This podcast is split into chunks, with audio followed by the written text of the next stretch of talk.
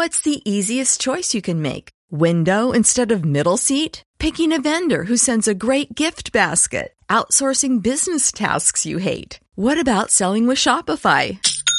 Whether you're selling a little or a lot, Shopify helps you do your thing, however you cha-ching. Shopify is the global commerce platform that helps you sell at every stage of your business. From the launch your online shop stage to the first real life store stage, all the way to the did we just hit a million orders stage? Shopify's there to help you grow. Whether you're selling scented soap or offering outdoor outfits, Shopify helps you sell. Wherever and whatever you're selling, Shopify's got you covered. Sign up for a $1 per month trial period at shopify.com slash try. Go to shopify.com slash try now to grow your business, no matter what stage you're in. Shopify.com slash try.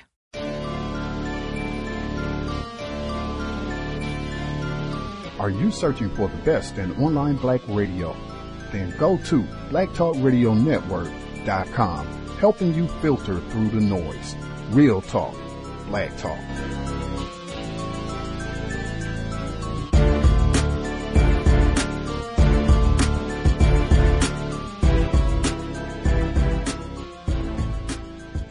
The internet is full of half truths and all out lies. We've all seen them, and many people on social media complaining about it.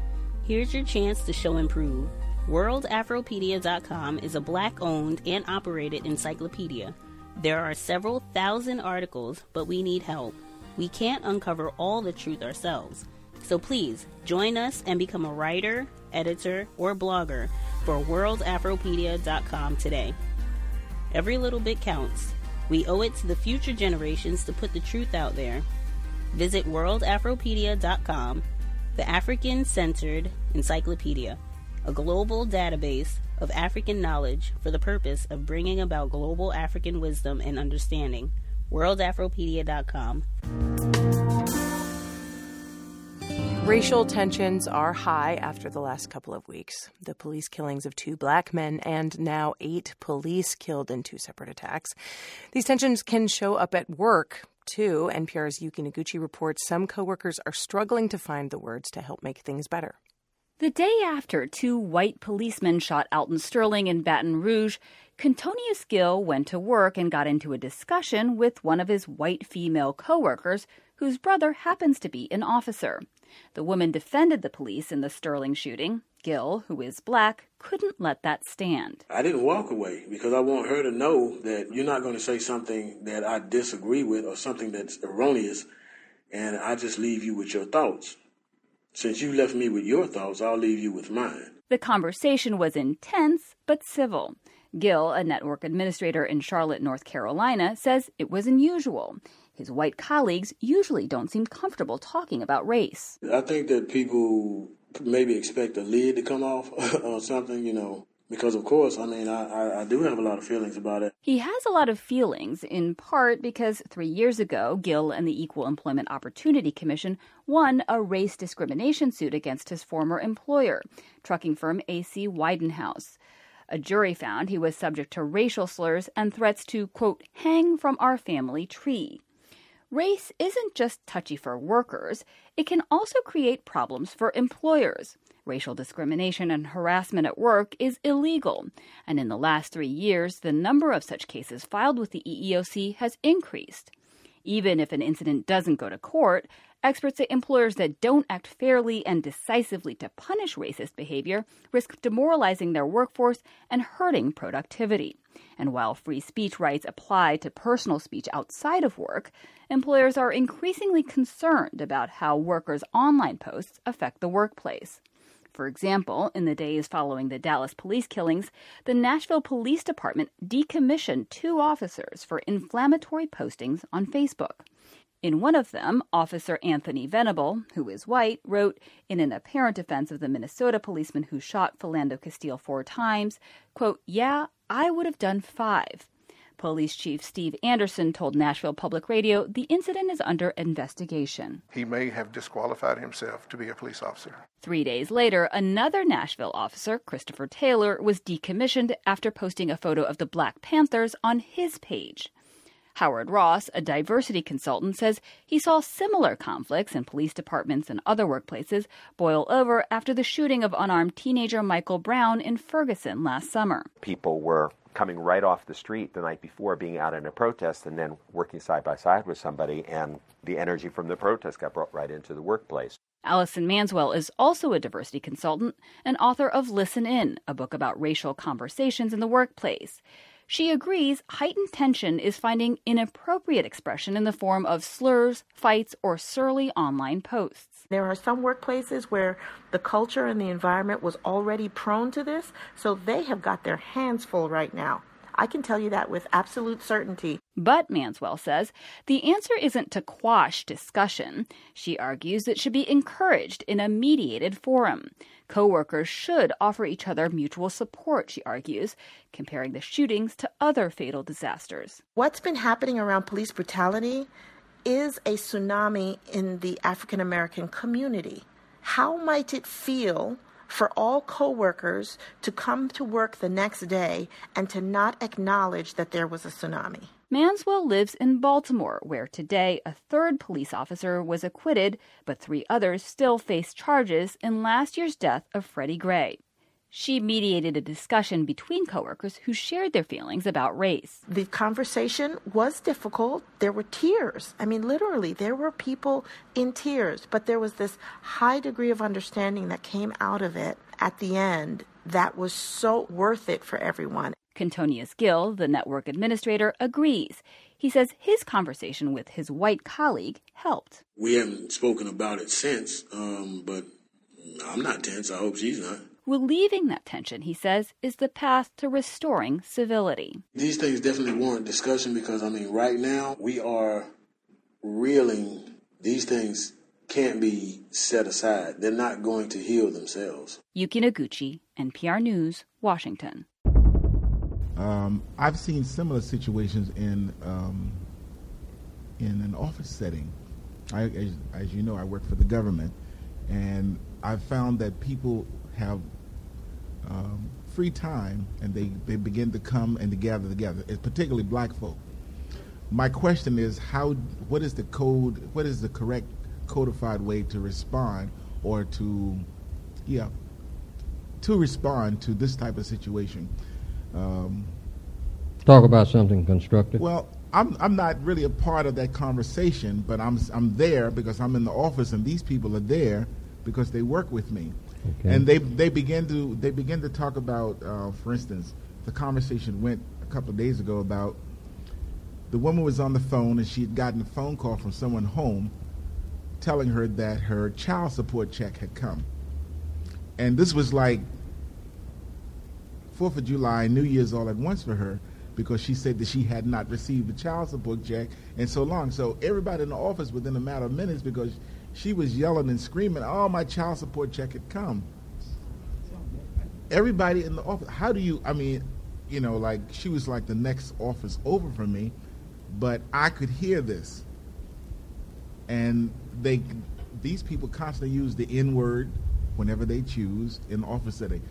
Do I approach these people, or do I, you know, because as of this point, you know, I have just not done anything. How do you do? What is the correct code? With. Black people use the N word? Yes, sir. You can say that if the person is talking to you, you can say, I wouldn't use that kind of language because I don't think it's constructive. I don't have a whole lot of conversation with them. Okay. But I'm there in the office because right. I see this. I see this. Well, on. only when you have the type of conversation with them where you can talk to them and minimize conflict can you say anything at all. Okay. See, everything that you say to a black person is supposed to be in a way of minimizing conflict. You don't want to escalate conflict. That's why I haven't said anything. Okay, well, don't say anything as long as you think you will es- escalate conflict. Now, sooner or later, some black person will come and slide a chair up to you because you don't say very much. That black person will probably be in trouble because all these hyperactive black people is all over the office saying this and saying that. Sooner or later, they wind up in trouble with white people. And then they want to talk to somebody. And the person that they usually will talk to is the quiet black person. Because they figure that you kind of halfway do some thinking. And you're not always doing what the rest of them are doing. So what it is, they will come and sit down beside you and say, you know, I got a problem down here. These folks are messing with me. and then they're ready. And then that's when you tell them about that particular problem and drop whatever else you think is constructive on them while you're doing it. All right. Now they're hooked. See, because what they usually get from the other black people that they always jawboning about is, man, you shouldn't have done that. I mean, I told you about going down there. I mean, you down here talking this random. I mean, you should be like me. I ain't never in no trouble except just that thing that happened last week. But I mean, you know, that was a fluke. But you know, so right. like the person said, "Oh, every time I look around, you're writing something down." You say, "This is what I was taught." I was taught to write. In fact, I was told that if I couldn't write, I couldn't get the job. See? In other words, that's the law of compensation. You, everything that they give you, you turn it right around, throw it right back at them. Every time you catch that ball, you throw it right back. Okay, so do, do you get the point? I mean, I think that was an excellent illustration that she made. And you write things down, just like you say. A person says something, say, "Oh, that's very interesting. I'd like to write that down." What? Repeat that and then you put it in your. Now, I learned this myself, not from myself, but by observing some black people who held jobs and who people didn't hardly touch by observation. And some of them didn't write things down, but they had excellent memories. Others wrote things down. But they were able to go to meetings and say, Sir, I have a question. And then the person say, Yes.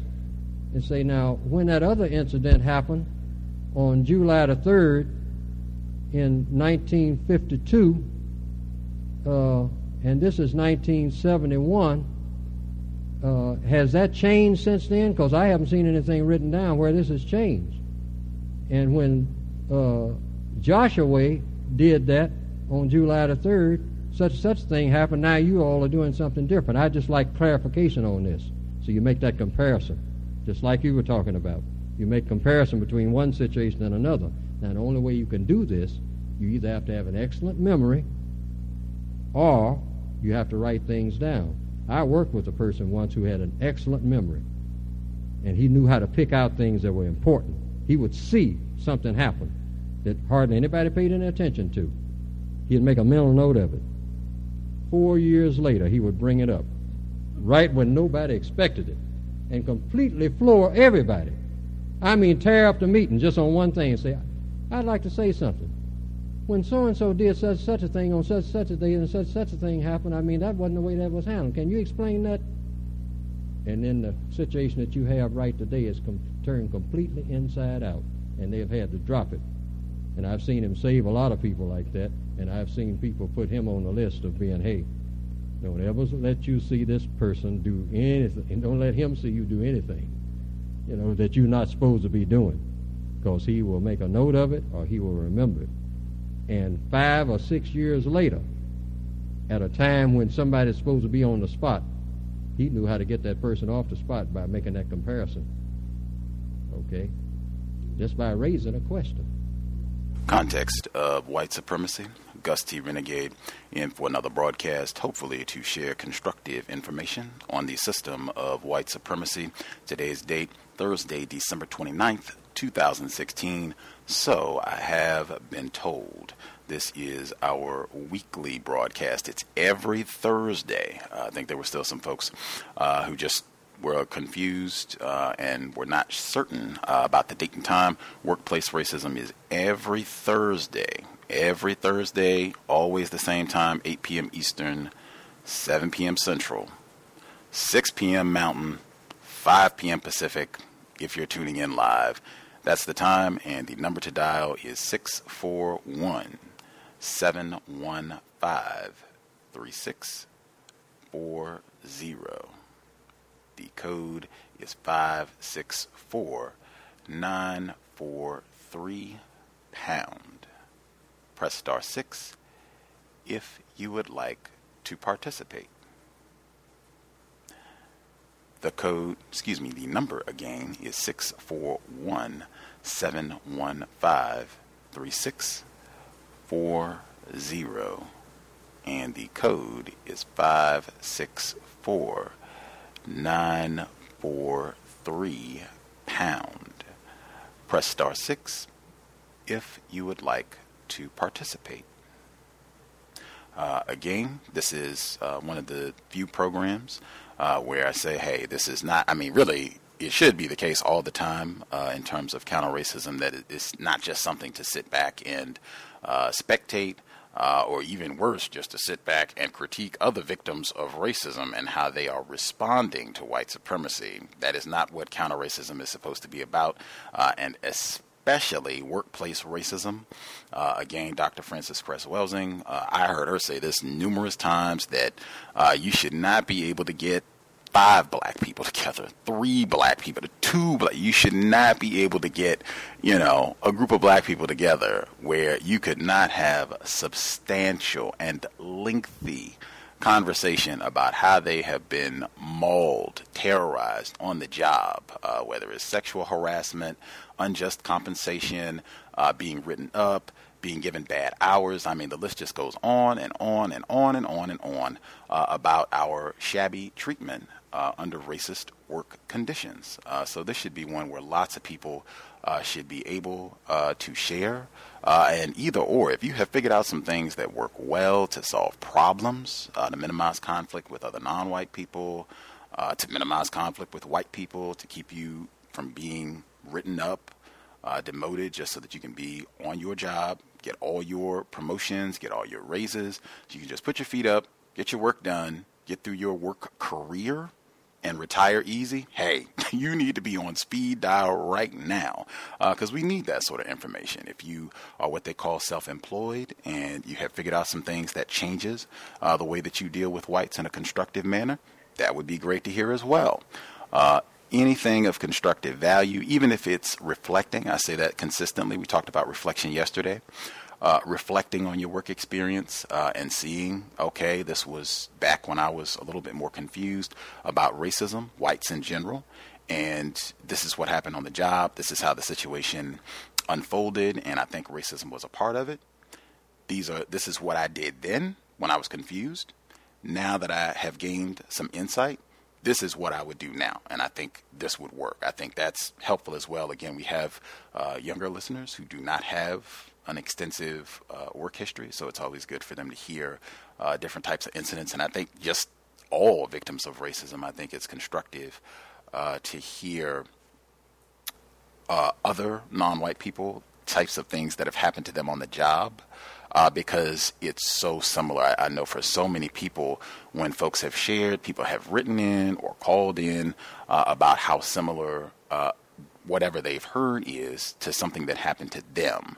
Uh, and I think that just reveals more and more uh, about what it means to be white. Uh, they're doing a lot of the same things. They coordinate, they share racist tactics, and I mean that explicitly because we've talked about it. That's in, uh, I mean, this goes all the way back to the plantation for the folks who were with us about this time last year when we read, uh, we read Edward Baptist, The Half Has Never Been Told, where he said that white enslavers, they would get together and share tips about how to manage the niggers on the plantation. So, I mean, they've been doing this for a long time.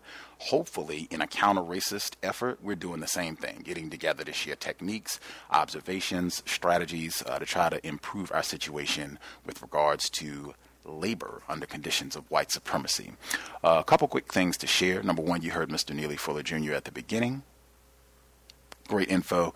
Website, producejustice.com. You can get word guide, code book, both.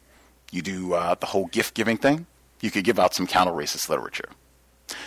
Next, uh, we had number one, we had a person uh, who shared an article.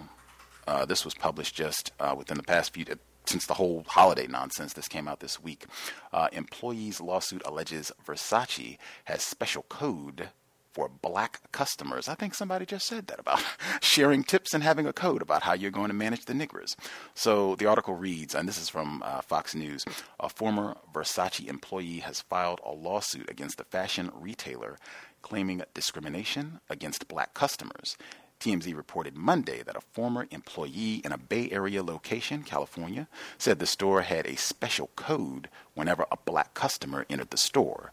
The code was D410, which is the code for all black shirts in Versace stores, according to the suit. The employee, who said he is African American, said he questioned his manager about the code and was fired two weeks after being hired since he hadn't lived the luxury life in quotes.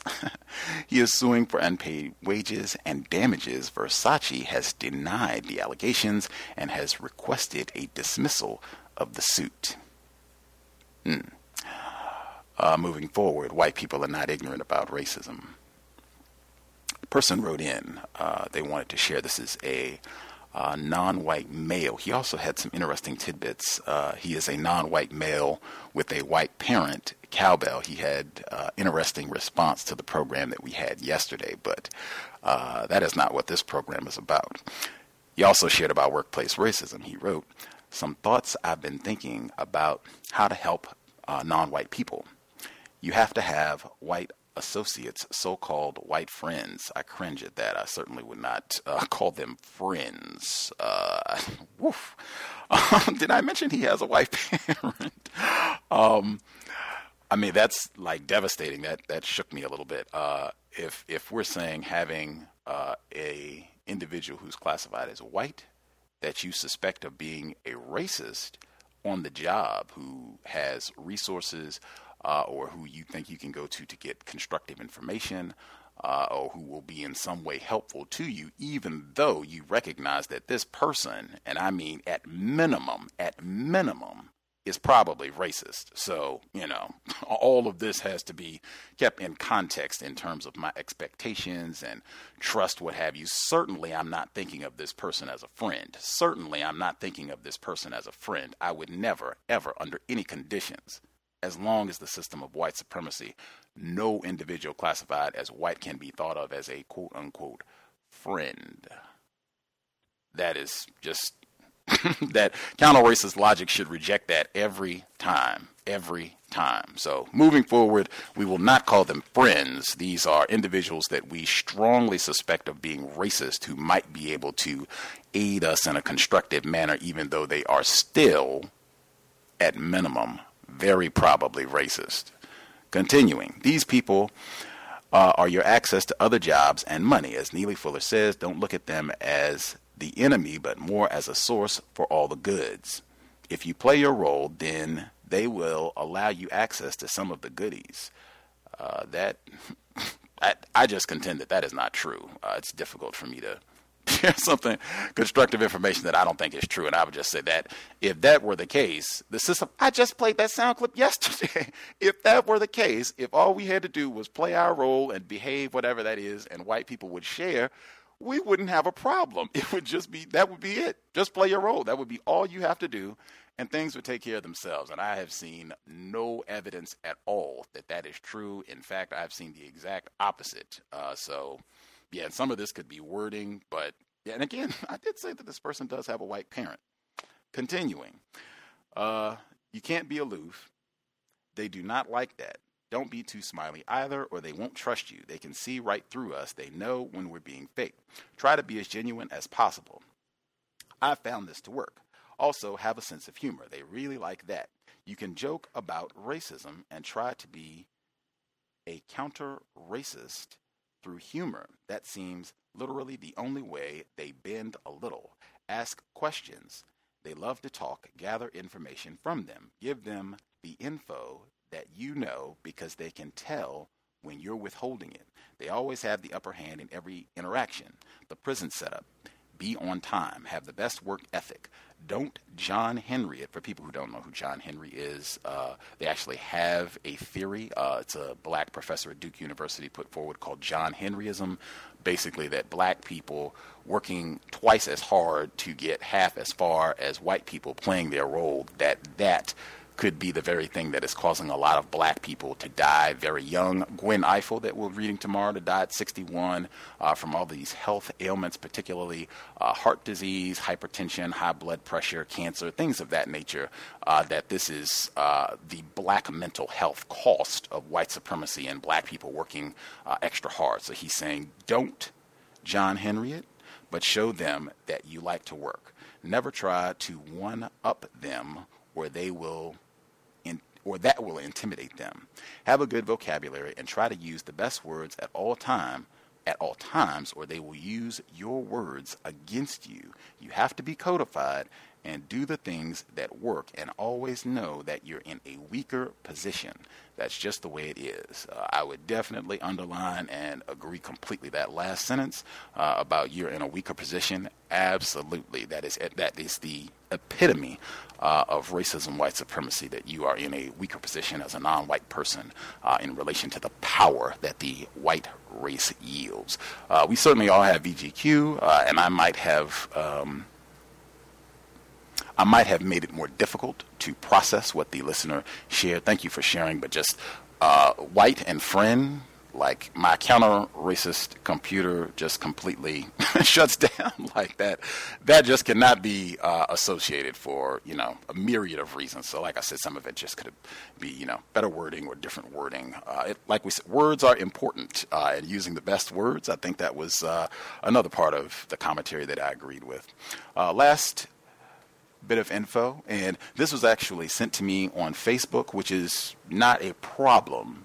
But if you're writing in, if it's uh, a suggestion uh, or something that you just want to share, like for workplace racism or whatever it is, uh, it would be better to email untiljustice at gmail.com uh, just because I have folders uh, just to make it very easy so that I can keep track of things.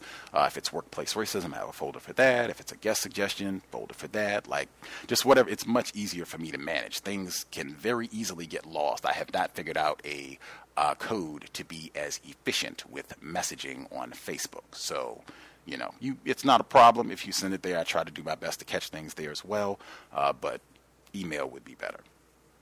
This commentary. Uh, I have only been employed at this company since August of 2016. It's a family owned trucking company with around 140 employees. Upon hire, I was told carrying your weapon, handgun, was permissible.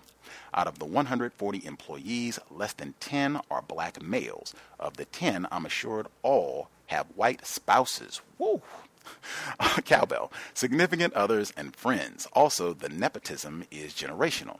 Many of the employees are family. My code is to complete my daily task and leave. I do not socialize.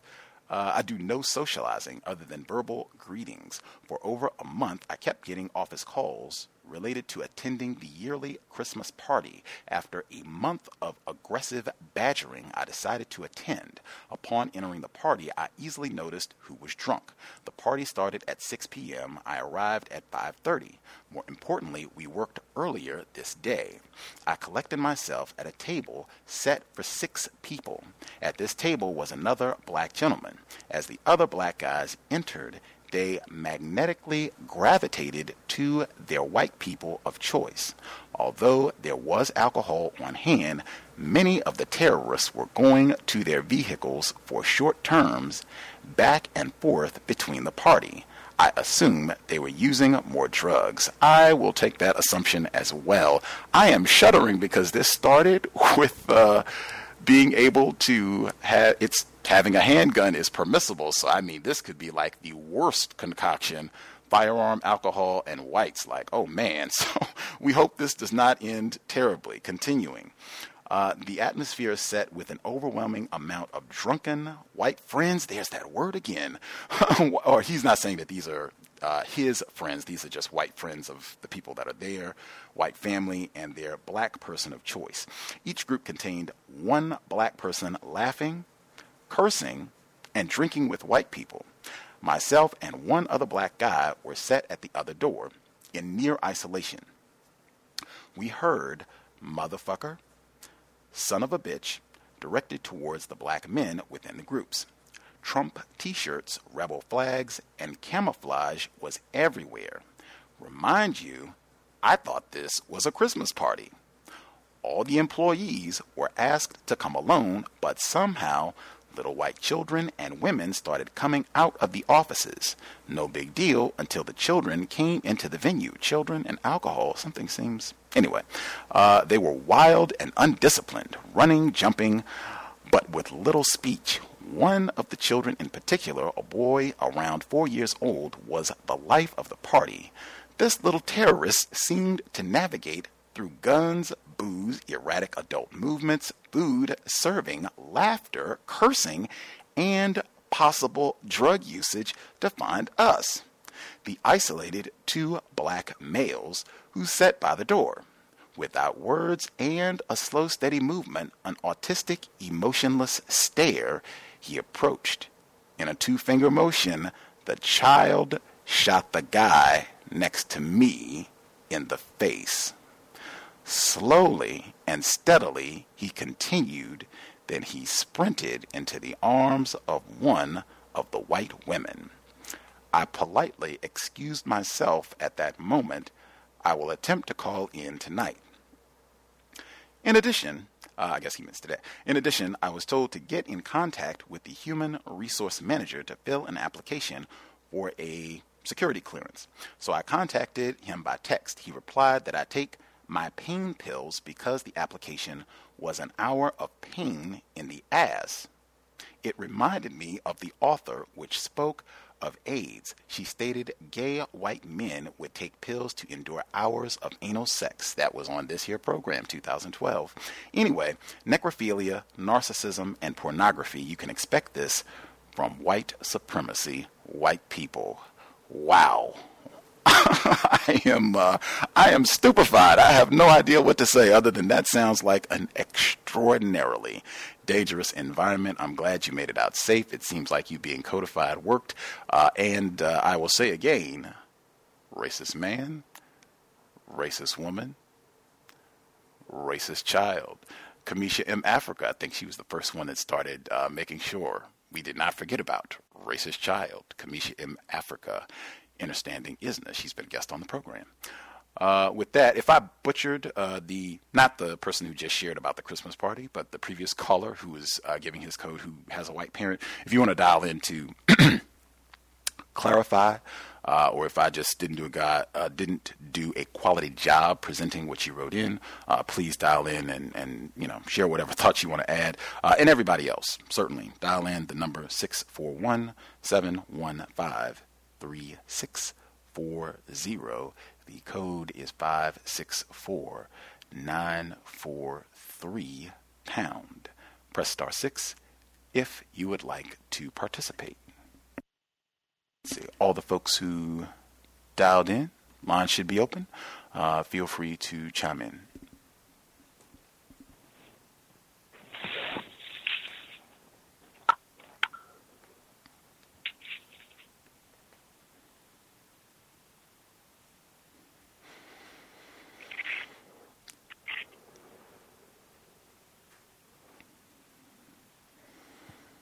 Can I be heard?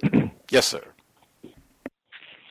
Yes, uh, since no one else was uh, wanted to start, I just thought I'll stop doing what I'm doing and and get busy. Um, don't have a whole lot to report uh, because uh, football season for high school level is is uh, kind of like it's well, it's over with. But generally, what takes place during this time, especially if you are a, uh, finished your last game of the season as a quote unquote champion, uh, there are some rewards that are that are involved in it that normally takes place. Uh, one of them is to uh, has always been. This is not my first time that I've been involved in this process uh, that they are invited to go to the Orange Bowl, uh, which, if someone doesn't know, that's a uh, uh major uh, bowl game, collegiate bowl game that takes place. Uh, and I, I, I, my place of residence is only about a mile and a half from the stadium where the Dolphins play and where the University of Miami uh, plays their games at, and also where this game is uh, located at. Uh, I believe the opponents is Florida State against uh, Michigan. Uh, it doesn't look like uh, that is going to happen, and you know everybody has their opinion about it. but I suspect, I strongly suspect, the reason why is because for about the last ten years there have been uh, high school football teams, primarily down in uh, Miami Dade County, that have been uh, headed and supervised by black males, and the majority, the vast majority of the players have been black males. And uh, the white people who control all of that is getting pretty tired of these niggas beating up uh, on uh, their teams in the state of Florida.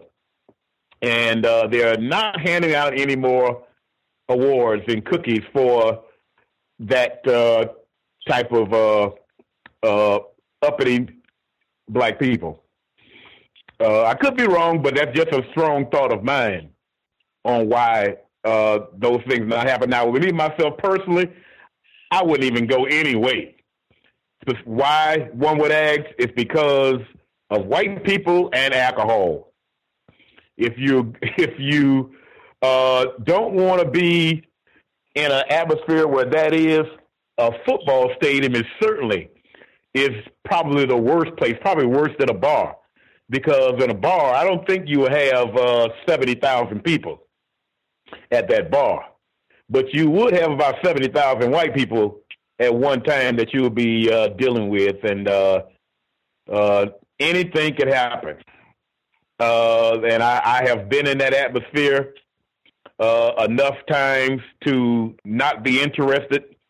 If I do watch the game, I'll be a few feet from a television set to watch as as much of it like I can stand to watch, uh, as far as that concerned. Uh, so, uh, other than that, uh, and, and, that doesn't bother me so much because the main reason why I, I uh, do coach is is from the standpoint of the of uh, the relationship that I would have with uh, black males who are the coaches as well as the players and also uh, the some of the players uh, obtain a means to finance their college time by getting an athletic scholarship, and I have assisted hundreds of young black males in that process. And uh, that's basically all I have to say. And uh, I'll continue to listen. Thank you. Right on. Appreciate that, retired firefighter. Again, congratulations to the uh, young males. Glad they got through the season safely, and uh, it actually it reminded me you're lucky they allowed you to finish the season. It reminded me there were quite a few uh, black. These are like little little tykes, like 11 year olds, 12 year olds. Some of them, they uh, started uh, also not standing for the national anthem, and whites flipped. Like they didn't, they didn't even allow some of these mm-hmm. teams to finish the seat. Like there was, I think, one in Texas. They have a, was a predominantly black team, black coaches as well. They didn't even let them finish the season um, once they uh, kept this up. So I mean, you should consider yourselves lucky. You got the watermelon they allowed you to have by uh, finishing the season, maybe. Um, the uh, other folks, you know Oh, you will. I was going to say briefly. You, you, know, I actually stopped uh, uh, being out for the quote unquote national anthem. I started that. I started doing that personally back in the 1980s. I would actually stay in the locker room, sim- similar to what the NBA uh, uh, player uh, was doing about well about 25 years ago. I can't, can't, think of his name. He has an Arabic. He had an Arabic uh, name for my for my memory. Uh, yeah, uh, I, I stopped doing that actually back in the '80s, uh, as far as that concerned. But but I do it personally. Uh, I don't say anything to anybody else about encouraging or discouraging, unless somebody asks me something. Uh, then I then I then I may let that person know. It depends on who it is. Uh, oh yeah, uh, one one of the things that they that we're that they do also uh, offer to the team and it probably would be offered to us. Uh, of course, everybody in the middle of January has a, a Dr. Martin Luther King parade. Uh, you know, I, am even I'm even probably if not going to join that also because the parade itself is not the most constructive thing that I noticed on what's in the parade. When you have the U.S. the quote unquote U.S. Army in a parade with a black male who lost his life along the means of talking about nonviolence, then I see a conflict of interest with that uh, that I don't personally care to involve myself with. But you know, for the for the children, if they if they want to get involved with that, and they're invited to it, you know, fine and good as far as they're concerned. But uh, uh, for sure now, that's all I have to say on that subject. Thank you. Uh, other folks uh, who we have not heard from, if you had commentary you wanted to add, feel free. Can I be heard? Yes, ma'am. Greetings, beautiful people. This is 1842. Um, I just have a couple of short vignettes or stories to share that I didn't get a chance to share in the past. Um, so it's this quote unquote holiday season. I'm the one that's uh, in property management. Well, you know what? I like to clarify that. I am in property management as a concierge slash property assistant. That's why I spend a lot of time greeting. That's why I plan parties and deal with all this other kind of stuff. So I forget um, what I was reading or listening to, and they were like Negroes who don't want to. They'll say they're in like environmental something, and they're like the janitor. And I was like, well, let me not be that Negro. So anyway, at any rate, um, holiday season. One of the things that folks do is they give a lot of gifts and all this other kind of stuff. I was out of the office one day. Someone needed to buy some stamps, so my fill-in, I had, you know, set it up so that they could do everything. The female, the white female who didn't have money, was like, "I'll pay you later." I was like, "Whatever." So I'm in the front greeting, and um, it was like ten bucks for a book of stamps. And I don't care, like even if it's twenty cent, I'm gonna get you your twenty cent because I don't like to to be keeping people's change. So I was like, no worries, I'll bring it up to your office later when I get a chance. Not a big deal.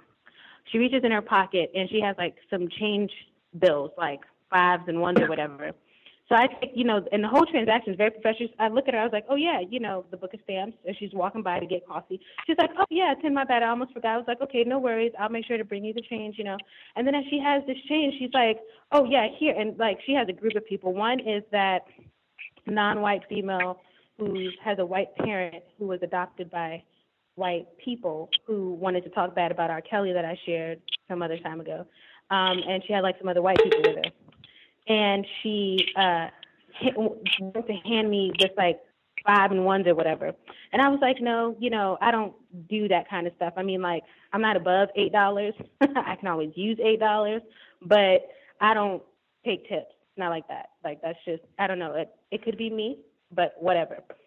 So um, like anyway, so she hands it. I try to give it back. She's like, no. I was like, all right, well, I'm not about to make a scene, so I took it. All right, cool. You know what I mean? I went downstairs well, after I finished processing everything, got her 20 cent change from her $10 bill as I told her I would, put the money in an envelope, wrote her name on it, took it to her front desk person for the company that she works with. I didn't get you. I by I okay. She's on the fifth floor. I'm down in the concourse level in the basement. So I take the elevator up there. I'm like, oh yeah, this is her change for the stamps. The person who took the money had no idea what was going on. So um, they just took the envelope. Was like, okay, I'll sit it on her desk. I did not even get to sit back down at my desk before the phone was ringing, and it was her. And so I pick up the phone, you know, blah, blah, blah, blah, this is da da da, how can I help you? And she doesn't even know what to say. She's just like, so yeah, like that's actually what she says. And so I'm silent, like, because I know she's upset. And she's like, so what? Like you couldn't take it? And I was, and he paused. So let me talk to y'all. I didn't like the way that she did it. People will do gifts oftentimes, like they'll give you chocolates, muffins, cupcakes, um, gift cards, especially around this season. But the way that she did it was so pretentious and so white. I didn't like it. And I didn't like her using me as like the the lowly Negro. You know what I'm saying? Like over here, pressed about eight dollars. And the way that she handed it, it was like, it could have been eight dollars on a. It could have been five dollars on a Starbucks gift card that you give somebody, and it makes it. It's totally different. It's not about the like the amount. It was the way that she gave it, and it made me feel very small. And I felt like that was her intention because it wasn't a premeditated thought. Like, hey, 1842 is very kind to me. She always helps me out with whatever. I'll get her a gift card with eight bucks on it. She can go eat or taco or whatever it is. You know, it wasn't like that. It was just like, oh, blah, blah, blah. here you go. Like she can sit there and like flaunt and flex in front of that non-white female and these other white people that were with them. And I was just like, no, you know what I mean? Like, I don't like it. Screw that. And uh, so she's she's offended. Like back to the phone call. So she's like, yeah, you can't take money. And I, I no, actually I cannot. Not like that. And she was like, what do you mean, not like that? And I was like, well, if it's, say, in the form of a gift card or like inside of an envelope or a card as if like you put thought into it or as a gift or you're thanking me for something, then yes. But you just reaching in your pocket and handing me money, no. And she was like, oh, well, that's weird. And I was like, well, it's just what it is. And the truth is, I probably could have kept it, but I didn't want to. I didn't like the way that it felt. So whatever. And she took offense to it as she should because I was, you know, what she felt was what I was doing. You know what I mean? Whether she wanted to say I was being uppity or whatever, uh, most certainly was. Don't do that. And so that's one. And then uh, another situation is because it's so slow in the building right now, and it's like New Year's, eh, well, Christmas, and then New Year's, nobody is at work. So I don't really have a reason to be there. Like I've been showing up and not really having much to do, so it's been really a waste of time. I'm the one that commutes, so the traffic is still bad because people are returning or still going, whichever one. And so I still have to deal with all the traffic to get into work and really not have anything to do. So um, on Thursday, last Thursday, the new property manager, who I don't know and don't trust and don't like, uh, was like, well, yeah, you could take Tuesday because we already had Monday we were closed, so you could take Tuesday. I said, okay. Uh, and he was like, we don't have to let your company know. Mind you, I'm contracted. And it was when he said that I was like, hmm, I'm not really about that. Something about that just does it. It seems like you're trying to trap me. But I said, okay, I will think about it and I will let you know. And he said it again, and I was just like, I'll think about it. I'll let you know. So Sunday, I send an email, or it was Monday. I send an email, and I'm just like, just to confirm, Tuesday is still on the table. I want it in writing. When I gave it all that thought, I said, okay, if you're going to do it, I want it in writing. Don't, I don't want to not show up on Tuesday and next thing you know, on Wednesday, I'm getting called saying no call, no show, and now I'm out. So no. Uh, so no one responded on Sunday because I CC'd the, the assistant property manager and the prop. Nobody responded. Needless to say, Tuesday I took my behind to work. At 7:30, they responded to me and was like, "Oh yeah, it's still on the table." I was like, "I'm already here, so whatever, you know, and I still felt fine because I had brought, I told a couple other people, and I was like, you know, I do not know him, so I don't know what his angle is. And so I expect to be deceived, mistreated, and terrorized by all white people. I don't expect anything less than that. That's just what's practice in racism. So if that was an opportunity for him to do it, I could see him doing it. So uh, anyway, then they were like, well, you can leave early. So I left early on Tuesday. Then I came in on Wednesday. And then it was like, well, um, you don't have to come in Thursday and Friday because we're really just that slow. Like there's nothing because no one's in the building. So I put it in writing. And so I like the way that I did it is I responded to both and I said, I uh, thank you guys for Thursday and Friday. Um, and have a happy new year. So they responded saying, you know, happy new year, whatever, enjoy. So if anyone wanted to bring it up, I would say, well, here's the writing that says number one, it was implied to me that I could be off that Thursday and Friday. And number two, if they had an issue with it, they could have responded to the email saying, we are not saying that. Like, we still want to fill in, or you're not getting paid, or whatever it is. That was um, the way that I avoided any kind of pitfalls was with that situation. And um, there was something else, but it's escaping my mind at the moment. Oh, for the man that touched me, who I wrote an email. Um, he came like I was standing in the front greeting, and he came in, and I completely just ignored him. And he was all like flesh, and you could see his old jittery movements and stuff like that. I don't care. I did the right thing. It was great. Another thing is nonverbals. I say this most time, but it is so important to look at white people as hard as it can be sometimes because the assistant property management property manager, I don't know like what's going on, but I know they're talking. What they're saying, I don't know, but it's okay. I'm not panicking because I put in my two weeks like tomorrow or something, so I'm not really tripping. But base his nonverbals are indicating that like something is going on, and he is so glitchy. And um, just pay attention to the nonverbals is what I'll say. Okay, thank you. Appreciate that. That's uh, I just wanted to emphasize, like I think that's a, a really a significant part of codification. Uh, I've heard Mr. Fuller say explicitly, like, uh, never expect to be treated correctly. And he meant, like, by anybody. like, that's just what the system of white supremacy is.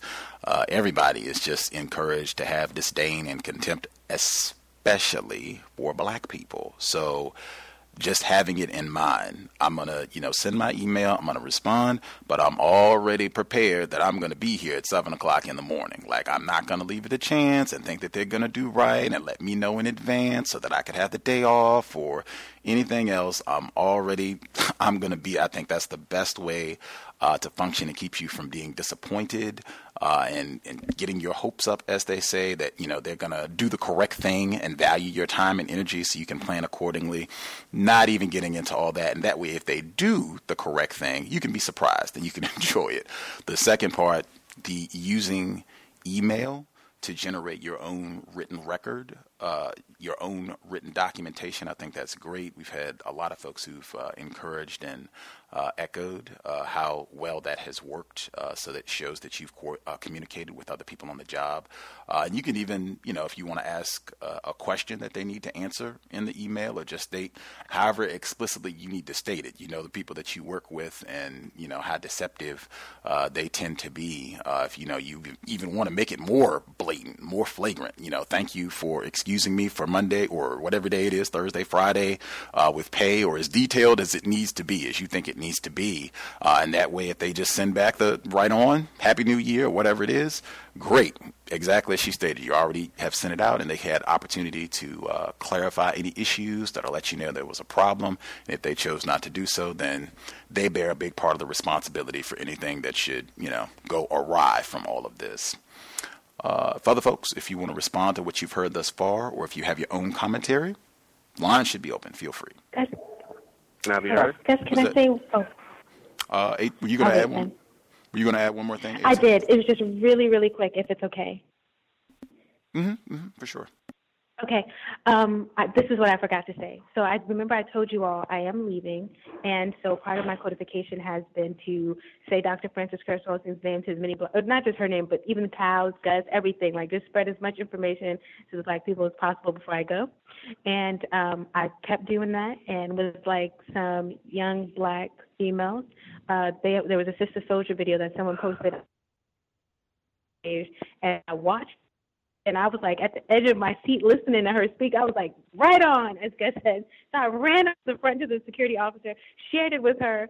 Um, two young females were walking out to, uh, I don't know, go get coffee or something like that. And uh, and I was like, yo, stop over here for a second. And I sat my phone, and I did not care. No one's in the building, so really only us like servant people are there in the building. And um, played it and like I've just been sharing, sharing, sharing. And you know, when they walked away, I was like, now don't talk about no foolishness. Talk about what you just saw. And so I'm just still um that's adding like that's just an enjoyment of mine right now because I feel free to do it. Like even if it turns around and it looks bad on me, like they're like, you didn't know Jaime was so like Ngawa Black Power. I'm gone. you know what I'm saying? So, um, ooh. Anyway, thank you very much. I did want to share that. Right on. Uh, Roz? Uh, yes, greetings to you, Gus. Greetings to um, 1842, the firefighter in Florida, and the other callers. Um, she is my heroine of the day. I love her codification. I thought it was wonderful um, when she discussed the white female uh, giving her uh, the the the money and the way she did it. It made me think of the Yule log. I don't know how many people know about the Yule log, but the Yule log was something that the slave master would give to the slaves during the so-called Christmas horror day, and um, what basically was a giant piece of wood that they would burn to warm their slave quarters. And as long as that wood was burning, they were considered to be free from working on the plantation. And um, once the wood finished burning, they would have to go back to their daily slave duties and in some cases the piece of wood was so big it would burn from the christmas from christmas through to new year's. Um so to me it just and how she discussed the the kind of disdain and um racist be- attitude with which the uh racist female uh, gave her the money kind of made me think of what our ancestors probably used to go through when the slave master would come with that Yule log and basically say, okay, you niggas have some time off, but once this wood's finished burning, you getting back to cracking that whip and you know putting you back on the plantation and abusing you at will. And I'm sure I'm sure even during the Yule logs burning, they were abusing and probably raping black people anyway. But I just wanted to toss that out there. Just kind of reminded me of that. Um, I did have a couple of observations as well, but I'll talk about that a little later, a little later, and give someone else a chance to speak in case they wanted to um, speak in regards to what they've heard thus far. Thank you. oh, also, I wanted to say the firefighter in Florida, my hero as well. I, I stopped doing the the uh, national anthem probably back in like high school, so and I'm like 43 now. So definitely, I'm with you on that. Um, thank you so much, and I'll mute my line.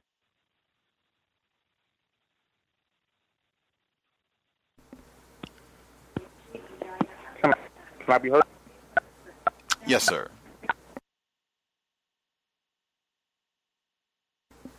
Well, we could hear you, uh, but it looks like uh, Thomas in New York might have gotten disconnected. I reckon if he rings us back, we'll get his line as well. Um, in the meantime, uh, the other folks who dialed in who have a hand up should be with us. Can I be heard? Yes, sir. Well, I've been on vacation this week um, for the, I guess what Roz say, the holidays. So went over to my children's house and watched a little TV. I watched a program, I think it was the Rubenstein, and it's a brother on the brother. They was interviewing a brother named Kenneth Chenault.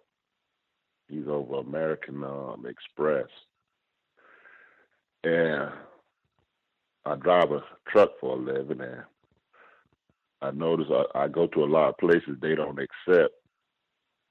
Uh, a lot of places don't accept American Express. I don't know if you're familiar, Gus. If you do, do you do a lot of traveling? Have you noticed that? Uh, I have not traveled as extensively over the last year or so, but I have seen uh, throughout my life that uh, not American Express doesn't seem to be as accepted as commonly uh, as some other cards, Mastercard and some other brands. Right, right. So when I, when I seen him, I said, "Oh, okay, interesting." But um, outside of that, I don't have too much to report. Uh, thank you for letting me share. For sure, for sure. If uh, I think Thomas in New York, I think he should be back with us. Uh, if you want to try again. Can I be heard? Yes, sir. Uh, good evening to all. Um, yeah, um, man, gosh, you said Mastercard. That's a great name for the card, right? Um, I, every time 1842 calls in, I think the same thing. It's like, man, that wasn't a good year for black people. You I think, like, man, could you imagine a year in review for night for 1842? I mean, it'll probably be like 18 hours. Um, and congratulations to the firefighter, also to Roz, my man. And um, I just wanted to say, um, I've been experiencing some. See, it's hard for me to call it workplace racism at my my night job, which I'm getting dressed for now. But um, because I, the people I work for are Spanish, um, you know, they're from the islands. But um, being that I'm a union employee, um, I'm not supposed to work two straight holidays. And um somehow I had to work Thanksgiving, and now they put me on for Christmas, and they also have me on for um um for for the um New Year's holiday as well. So um it's sort of like, hey, you know that that's not supposed to happen, and um they kind of um you know lied to me about the the way things work, and I found out later, you know that they were being deceptive and um, I'm kind of put in a position where um, I might have to um, get you know um, a manager in trouble. Um, and if I do, I expect you know probably there'll be retaliation. But in order for my pay to be correct, if it's not correct, I would have to put um, you know someone. Um, well, I have to get um, this person in trouble and um, it, it's kind of put me between, um, as they say, a rock and a hard place. Um, so that's one of the situations I'm dealing with um, as far as that goes.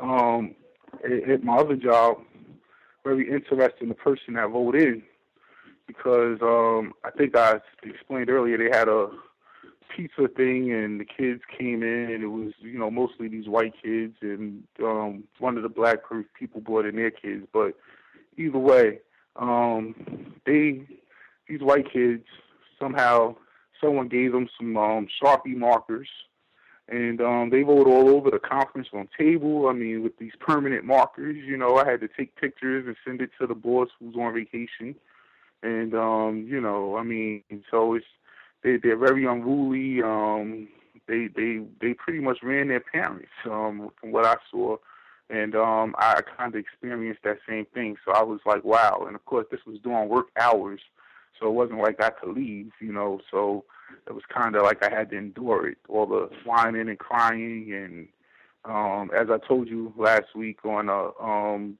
the show, um you know, one of them pointed and said, you know, mommy, look, there's a black guy, you know, uh, to the to my coworker. So um training them very young, and um that was um all I had to say as far as workplace racism goes. I'll my line. Thank you. Oh, Wait. one one more thing. Um, um, as far as what firefighter was talking about. Um, now I played high school football in the state of New Jersey, and when when I played, um, you know, South Jersey, the white the whiter schools um, preside down there.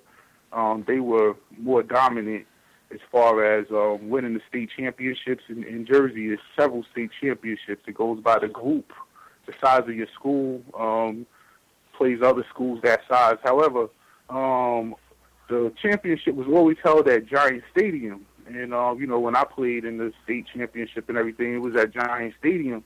But now that the North Jersey schools started winning, they've moved it to the Rutgers Stadium, which is a lot smaller and um, um, not as nice. So I just thought that was very interesting when he said that they didn't allow them to go to the game. I mean, my line. Thank Hmm. With the your compensation, you said that apparently somebody was not honest uh, in uh, informing you about this new job, and then you getting scheduled for these consecutive uh, holidays, which you were told was not supposed to happen. Um, is it is the man is this the is the manager a non-white quote unquote Hispanic or is the manager a white person, or is it a is a black person? Yeah, well, it's it's a Dominican. Oh, okay. And being that um the being that the weekend fell on the the holiday fell on a weekend that is my weekend off. They're not supposed to be able to take my weekend off away from me. Everyone gets one every other weekend off. That's how it works when you're in the union. So um being that she wanted me to come in on Christmas Day and my shift starts at eleven, I told her, you know, that it's not right. It's, you know, that I'll come in and work the holiday, but I'll only get one hour of overtime because once 12 hits, it's the next day. And she says, um, what she told me to do, which was totally illegal, she told me, um, when I come in, don't punch in. So I started thinking to myself, and she tells me, don't tell anyone. So, you know, of course, you know, there's an older guy who works there who um kind of been um guiding me along with some information and things. So I tell him, and he says, you know, by all means, you punch in. He says, you know, don't, don't, you know, that's like you not being here. You know, he says, I let her adjust it later. So I punched in, and now she's saying because I punched in, uh, and punching in was the right thing to do as far as I'm concerned because she could have said anything, and um, it would have been her word against mine. So um, either way, um, she told me by me punching in um, because she didn't want to get. She, I think she didn't want me to punch in because she would get in trouble from having me work two consecutive holidays and two consecutive weekends. You know that that's a double offense. So um, by by me punching in, she thinks she won't pay me my overtime. So I said, okay, well then I'm gonna have to go to the union and tell them that you told me not to punch in. You know, I mean, you're gonna that's that's gonna get her in trouble. You know, potentially fired or, or in severe trouble because she's not supposed to tell an employee that. And um, you know, so she's like, "Oh, don't do that. I'm gonna see what I could do for you, Papa." You know, you know. So we'll see. And that's I'm doing my line. Thank you. Mm, I think you did the correct thing punching in. Like, I mean, we just we've had too many uh, situations, Roz and a whole lot of other callers who've called in uh, where their compensation, uh, where whites are just off top, whites do not compensate us correctly for anything. And then even on that, they're stealing left and right and not, you know, we wind up with a check where $400 is missing, $800 is missing. I think the black female caller in New York, she had shared about that uh, when she was working in New York, where she said, you know, money was missing here and she had to go and do, uh, do talk to a whole lot of white people and fill out paperwork and do all this anxiety uh, if they're going to remedy the situation. So I think that is absolutely the correct thing to do. And just in general, anytime someone on the job where they're telling you to do something that you know is a flagrant violation of company policy, like, oh no, don't clock in. like, oh, you were in an accident? Don't report that. like, anytime, I would say I would strongly, strongly uh, advise against taking that advice uh, because people just even if it's other non-white people, I mean, you really want to be about justice with yourself, making sure that you are treated in a just manner, not being mistreated, not putting yourself in a position where someone can take advantage of you on the job, because this happens a lot. White people, non-white people, that's just the system of white supremacy. So uh, anytime someone is recommending a flagrant violation, that's why I say no policy and procedure. Uh, I would, because I think we had the caller uh, in the DC area, Jamie, she dialed in where she said uh, it was a white woman. It tried to get her to uh, compensate a vendor like way ahead of time before they got the product. And she said, Well, wait a minute, this is a violation of our policy. And she checked in with a more powerful person there, and they said, Absolutely not. Do not do that. You that is potentially fraud. Like this is, you know, major, major violation. Do not do that. So I wouldn't care who it is, white person, non white person. I, I just don't think that is uh, ever really a good idea to flagrantly break a uh, a rule or what have you that could put you in position to, and particularly saying not punch in, like oh my gosh, like I just I could see that in a variety of ways not working out well for you. It's hard for me to fathom how that's going to work out well for you in the end if you do not punch in. I'll hush there. Other folks uh, with us have commentary they want to share either on what they've heard thus far, or if you have your own situation you want to address.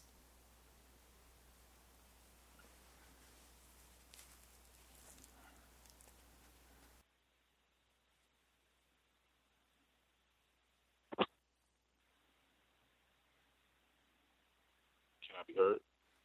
Yes, sir. Uh, thank you, sir. Um, greetings to Gus, the host, listeners, and callers. Uh, I had a conversation with a uh, non-white female. I think she she uses the term that she's, I guess, Spanish and uh, Native American or something. But I don't, I don't think she's accepted as white. And uh, I told her about the guy uh, that has been uh, calling me a nigger or whatever. So her and a, a white guy that she uh, walks with, I guess he's the, the computer IT person or whatever. And like they've been having problems with this same white person, like being very uh, hostile and aggressive toward the two of them. So I remember one time the white guy, we were uh, in the break room and they were having the food and festivities. And he was the white guy he told another white person a powerful person that you know he was um pretty much verbally assaulted and had a fiery encounter with that same uh said white male white man. And he said well you know he bothers you know he said my name he bothers him all the time because I guess uh, you know the non-white female had informed him. So white man, he told me, he said, hey, you know, we're we're gonna take care of him. So whatever that even meant, he didn't explain what that means. So I just said, well, okay.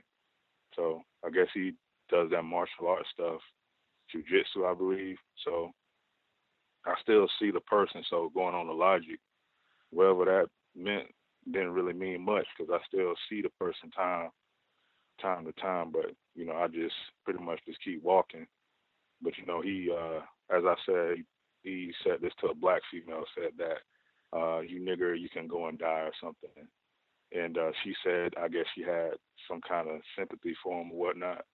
But you know, I took the VGQ route with that, and you know, she said what she said.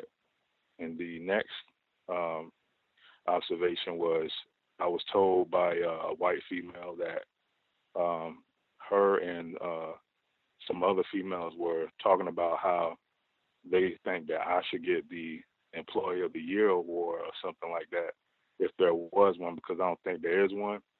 Because uh, they say that I have, I guess, a positive way about me, and and the things that I say, you know, I ask people questions, and that I talk about sobriety. so you said, you know, they say, man, we need more people talking like that, like how you say it. So, you know, that's what they said they were discussing about me. Um, and and the next one was uh, there was a I was having a conversation with uh, a black female about the another uh, white woman that is in our working area, and I guess she uh, kind of has some suspicions because she is a, I believe, a Facebook friend with this person, and like I told you a couple of weeks ago, that uh, she worked in this convenience store and she was accused of being a racist by a black man, a black male. I'm sorry about that, black male. And the police came out there and said, "Oh no, you know, this is a cool white chick." So this is the female, the white female that is in question, and she pretty much severed ties with her on the Facebook. And she said it was a questionable post that she put up about this is how people on the east side of town do things, and I guess she was trying to imply that uh, since there's a high population of melanated people on the uh, east side of town, like over here, you know, trying to, I guess, uh, pretty much make a mockery of black people. So, you know, it definitely seemed that she was uh, trying to communicate to me that this person was practicing racism. So she had a suspicion. And, uh, you know, she started going into things about history about Harriet Tubman, and and she said, "Oh man, if I ought to live back then, and you know Harriet Tubman wouldn't have had nothing on me." I was like, "Wow, man, you know this." I'm just sitting there listening to this, and uh, you know she says things that she would have done. So, uh, and if I could share just two more, I believe I shared this. I might not have. Like one of the times when uh, this guy that same white guy was very hostile. I said on the elevator to my supervisor at the time, it was it was him and a uh, you know a white woman on there. So I said, yeah, like I you know I seen that same guy again, and I said, you you know the guy that was you know the guy that was calling me a nigger. So I said this explicitly, and you know I like that I said it too. And uh, the white younger person, she looked at me. She said, "Oh my gosh, what?" no, that can't be true. that can't be true. Like, no, really? Did that happen? And now what was powerful was that the white guy, he didn't say nothing at all when I said that. You know, he just, you know, he got off of the uh, elevator and then just went on about his business. So I went to uh, my desk, and um, the the last one was this same guy. He retired today, and in his uh, speech, he shared the metaphor about the mayonnaise jar that I had shared. Like, you know, they they said, well, you know, do you have any parting words? So he he went into talking about the jar with the golf balls being the priority of what everybody should uh, care about. So I looked and uh, pretty much looked at the eyes of the people who was listening to him, and I don't think they really understood the significance of that and uh, people was asked to pretty much bow down their heads and pray, and you know, it was a bunch of food around. So uh, that's all I can think of right now, and uh, thank you for allowing me to share. Appreciate that. Wow, we had quite a bit. It's supposed to be uh, normally it slows down a little bit with the holidays, and seems to have intensified. Um, the uh, the guy that called the black female, the racist race soldier that called the black female uh, a nigger and was verbally terrorizing her. Like uh, that's I would have that on that too, um, just to show that this is you know widespread terroristic uh, behavior going on uh, in terms of you know what should be done about this. Because I think you shared before about you know it seems like the people there they know how to deal with terrorist situations. Uh, if a white woman or some, if a white woman is threatened or feeling unsafe, they know how to respond uh, adequately to get that stopped. Uh, and I especially, I thought it was uh, phenomenal. VGQ, because I think a lot of times, as I stated earlier, um, we criticize how other victims respond to racism, and you know, we don't. I'm sure uh, that that black female, I'm sure she's not sitting around studying Dr. Frances Cress Welsing uh, every day and having a, a tremendous understanding of racism, white supremacy. And even if she did, she is a victim of racism. That's how she chose to respond. VGQ. That's uh, I think that's the best route to go. So that was uh, phenomenal to hear. Um, I remember the metaphor about the mayonnaise jar because you shared it before. I had not heard it at that time. I think they finished it off with uh, coffee because that's the small grains. You can get that in at the end. But uh, the golf balls seemed like a Dr. Welsing moment, him emphasizing the significance of the uh, golf balls in the mayonnaise jar. If you haven't seen this, you can look online for this uh, mayonnaise jar uh, parable. Uh, they're supposed to, I guess, teach you lessons about what is significant in life. But I know Dr. Welsing would uh, get a big smile uh, out of that one. Um, uh, yeah, so uh, so many different things uh, in it. Sobri- man, that is amazing. I hope you get the uh, Employee of the Year. That is amazing for asking questions and promoting sobriety. Amazing. we should do more of that. Ask more questions, ask better questions, and uh, sobriety would be best. Say that all the time. If uh, if promoting that on the job gets you Employee of the Year, then maybe more of us should say, and that can be our excuse as well. Like, of course, sobriety. My, he just won uh, Employee of the Year. I'm trying to be like him, like going out to happy hour. Of course not. that could be your excuse right there. I'm trying to win Employee of the Year.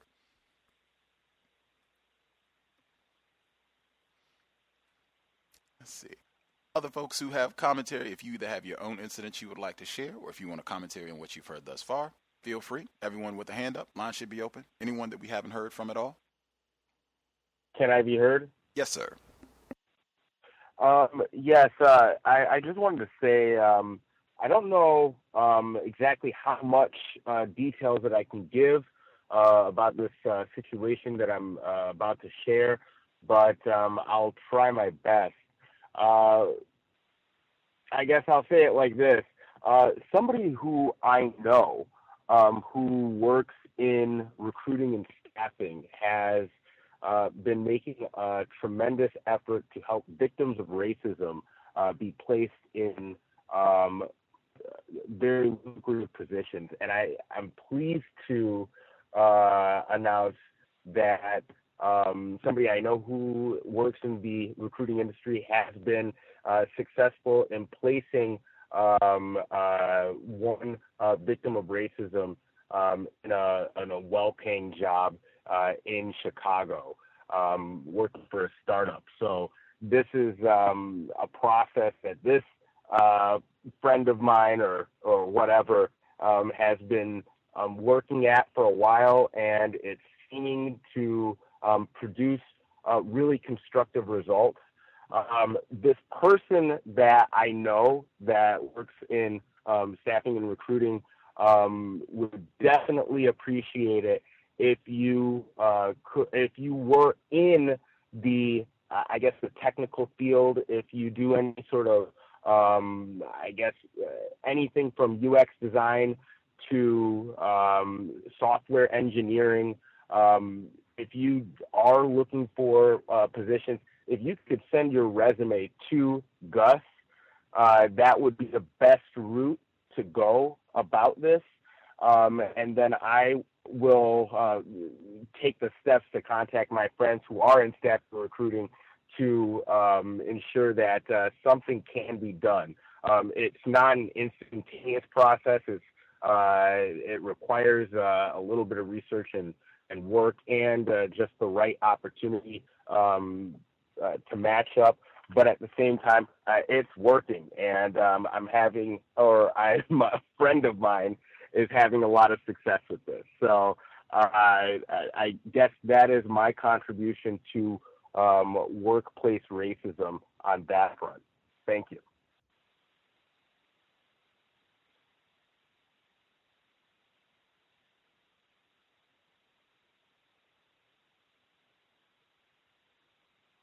untiljustice at gmail.com.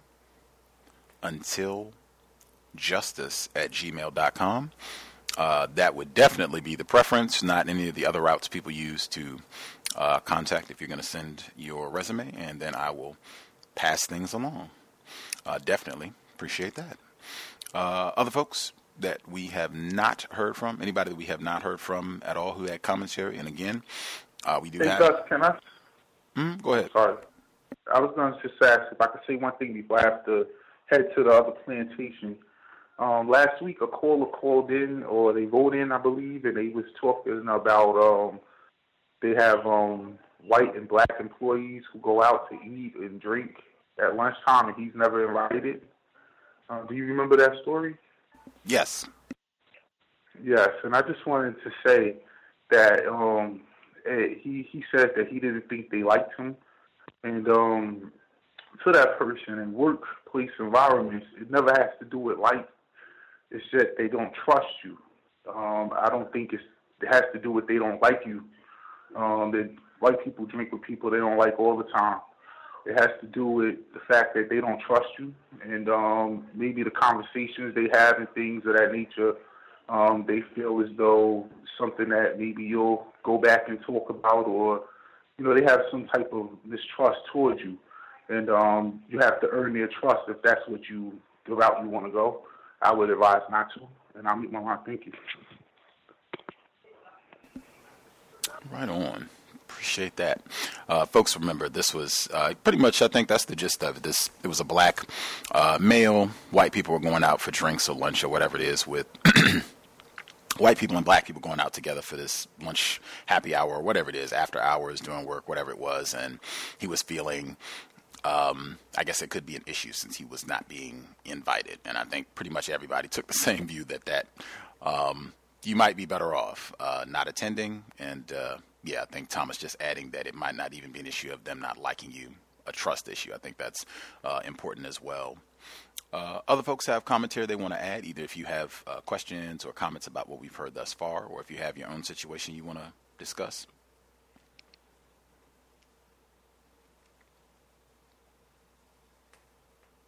Can I be heard? Yes, sir. Uh, greetings to you again, Gus. Um, I'll get into my workplace observations. Um, today, they had a gathering for the people that will be leaving as of tomorrow would be their last day. So there was quite a quite a bit. I would say the vast majority of people that were in my department um, were given a severance package and um, all kinds of stuff. So basically, only for those people who stayed until the 30th of December. So they had a gathering today. Of course, they're going to have alcohol. So they had uh, champagne and they had a bunch of uh, chocolates and stuff. Didn't eat the chocolate, didn't touch the champagne. And they went through uh, giving diff- some of the different people that were leaving, giving them accolades and just talking about the work they did and thanking everyone. Now, the general consensus with the people that were leaving was that um, all of those white supervisors were full of it. Um, there were a lot of rumblings and, uh, and uh, whispers going on regarding just the quality of how they were treated at the company before it came to this point. And they had a non-white female supervisor who I get, got along with very well. Um, she's of uh, quote unquote mixed race heritage. Um, I believe it's her mother that's white and her father that's black. And um, she actually was very pleasant to work with. Um, and there were some things that came up in it, at the job when they were talking about her because she'll also be leaving as well. And they were discussing some of the policies that she instated in regard to um, helping the workers feel uh, more respected, uh, just giving them accolades when they ever when they did good work. Like she started these programs, and I didn't even know she was the one who thought of these things. And I thought about it. So once she's gone, some one of these pale faces will take credit for it and act like if they they thought it up. But um, she actually did quite a bit of good work.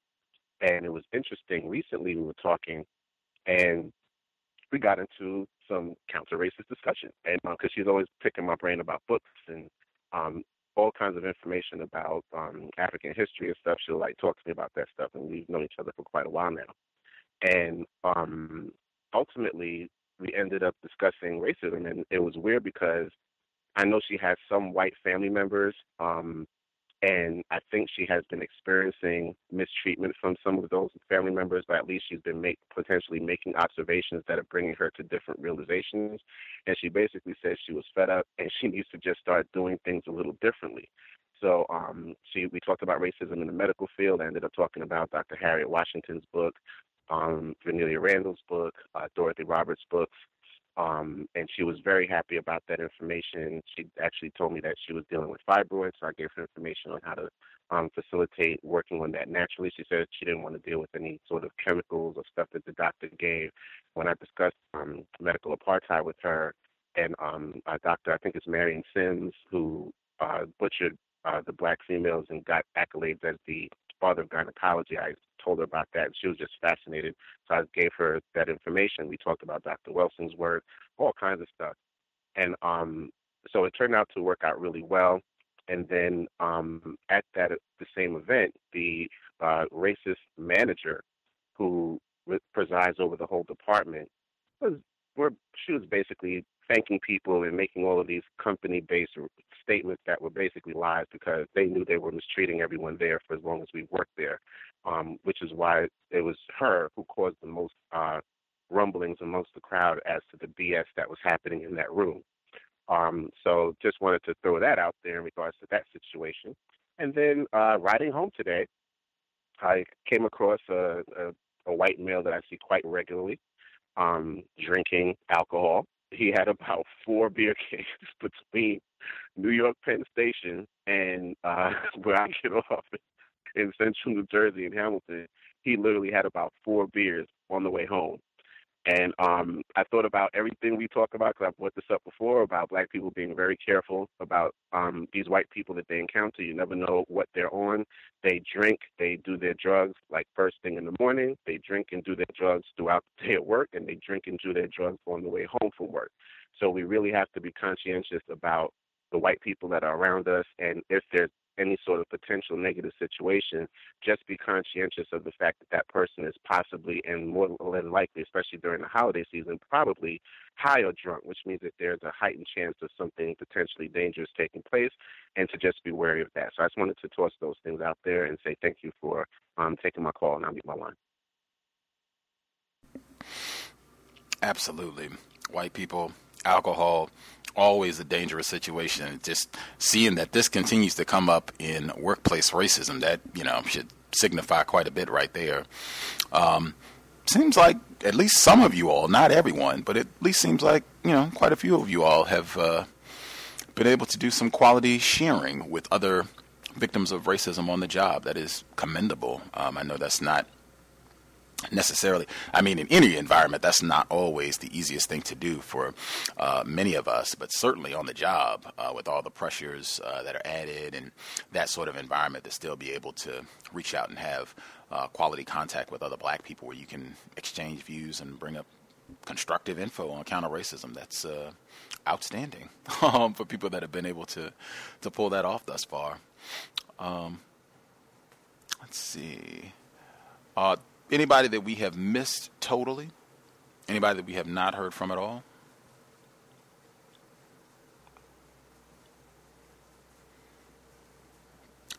again, think we do have more spectators uh, hanging out this time. I guess people uh, could perhaps maybe use the excuse that it's the holidays, and I'm sure there are a lot of people who uh, either have had more time off, uh, might not be working at all. I know some people you might not have to go back in until 2017, uh, but you, I think for most of us, you will be headed back there soon. If you're not there already, uh, I think 1842 we'll be headed back there eventually. So uh, we should still be thinking, uh, scheming, because I'm sure uh, racists, some of them right now, are sitting at home and thinking about uh, the things that they will have in store for us uh, come Monday. I think that'll be January 2nd. Uh, if people return then. which we'll be waiting for. So we should already have that in mind. They don't take vacations. We shouldn't either. feel free to chime in if you have your other thoughts or suggestions on what we've heard thus far. Um, let's see. I guess the get this in last since it's it's about to wrap up with the holiday situation. Any of the office party situations? Did folks have anything uh, happen over the past week or so? Uh, any of those parties wrapping up or any of those engagements that you had to deal with? I don't know if folks had to do like the gift uh, exchange because sometimes you get wrapped into that. That can be a big deal if you choose not to participate, or even the year-end parties. I guess some people do have uh, New Year's Eve parties and what have you. Anyone having to deal with that as we uh, kind of push off? We'll hopefully be done with all that by the time we do workplace racism next week.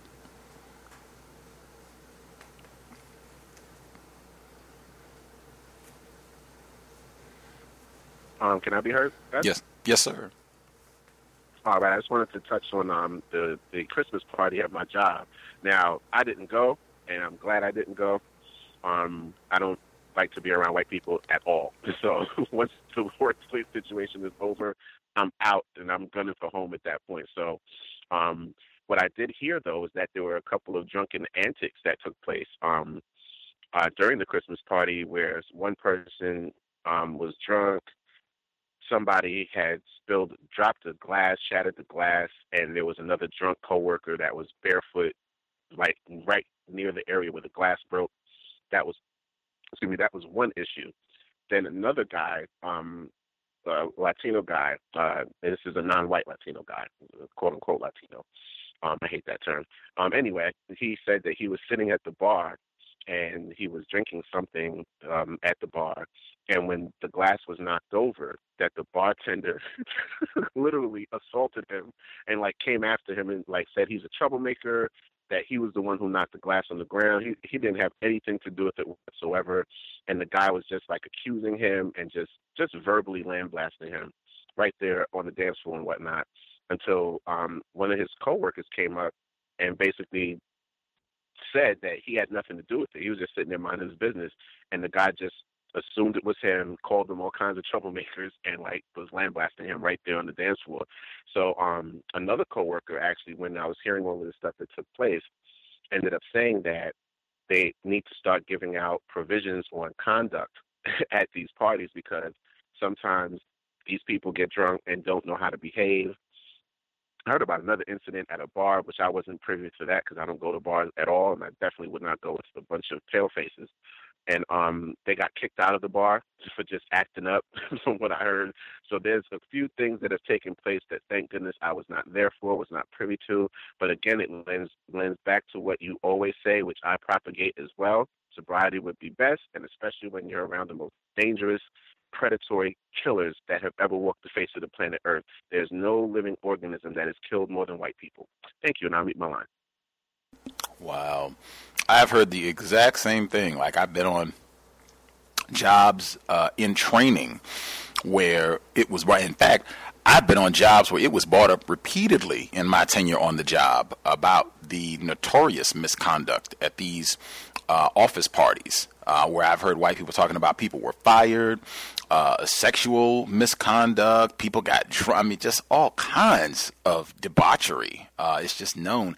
That's why I would keep that in mind. And like the caller who wrote in, who said that he went after he was nagged, he wasn't going to go, and they nagged and nagged and nagged, and he went. That's why I say if you see anything, he went and he saw the little white child came up and did the shot, and that was okay. I'm I'm gonna leave now. Um, I would have a code if you got to participate, and you can just have that so you already know. And it goes for any of them, whether it's the holiday parties, because uh, I know sometimes they have stuff. I know I've been on jobs, so they do stuff for the summertime. Uh, it'll either be uh, July 4th or just in general, it's summertime, because so we're going to have a summer barbecue, uh, office barbecue, or something like that, uh, or birthday parties, or anything that comes up. I would just file all that information away. Uh, and so then even if you, even though you didn't attend, like with Roz's situation, you hear about all this stuff. I wasn't present for it, but this will be the gossip, you know, in the office for the next month or so. Uh, next time the invite goes out for, hey, we're gonna go out for a few drinks. You know, it's Don's birthday, or you know, Sheila's getting married, or whatever. We're gonna go, you know, have a have a have a nightcap.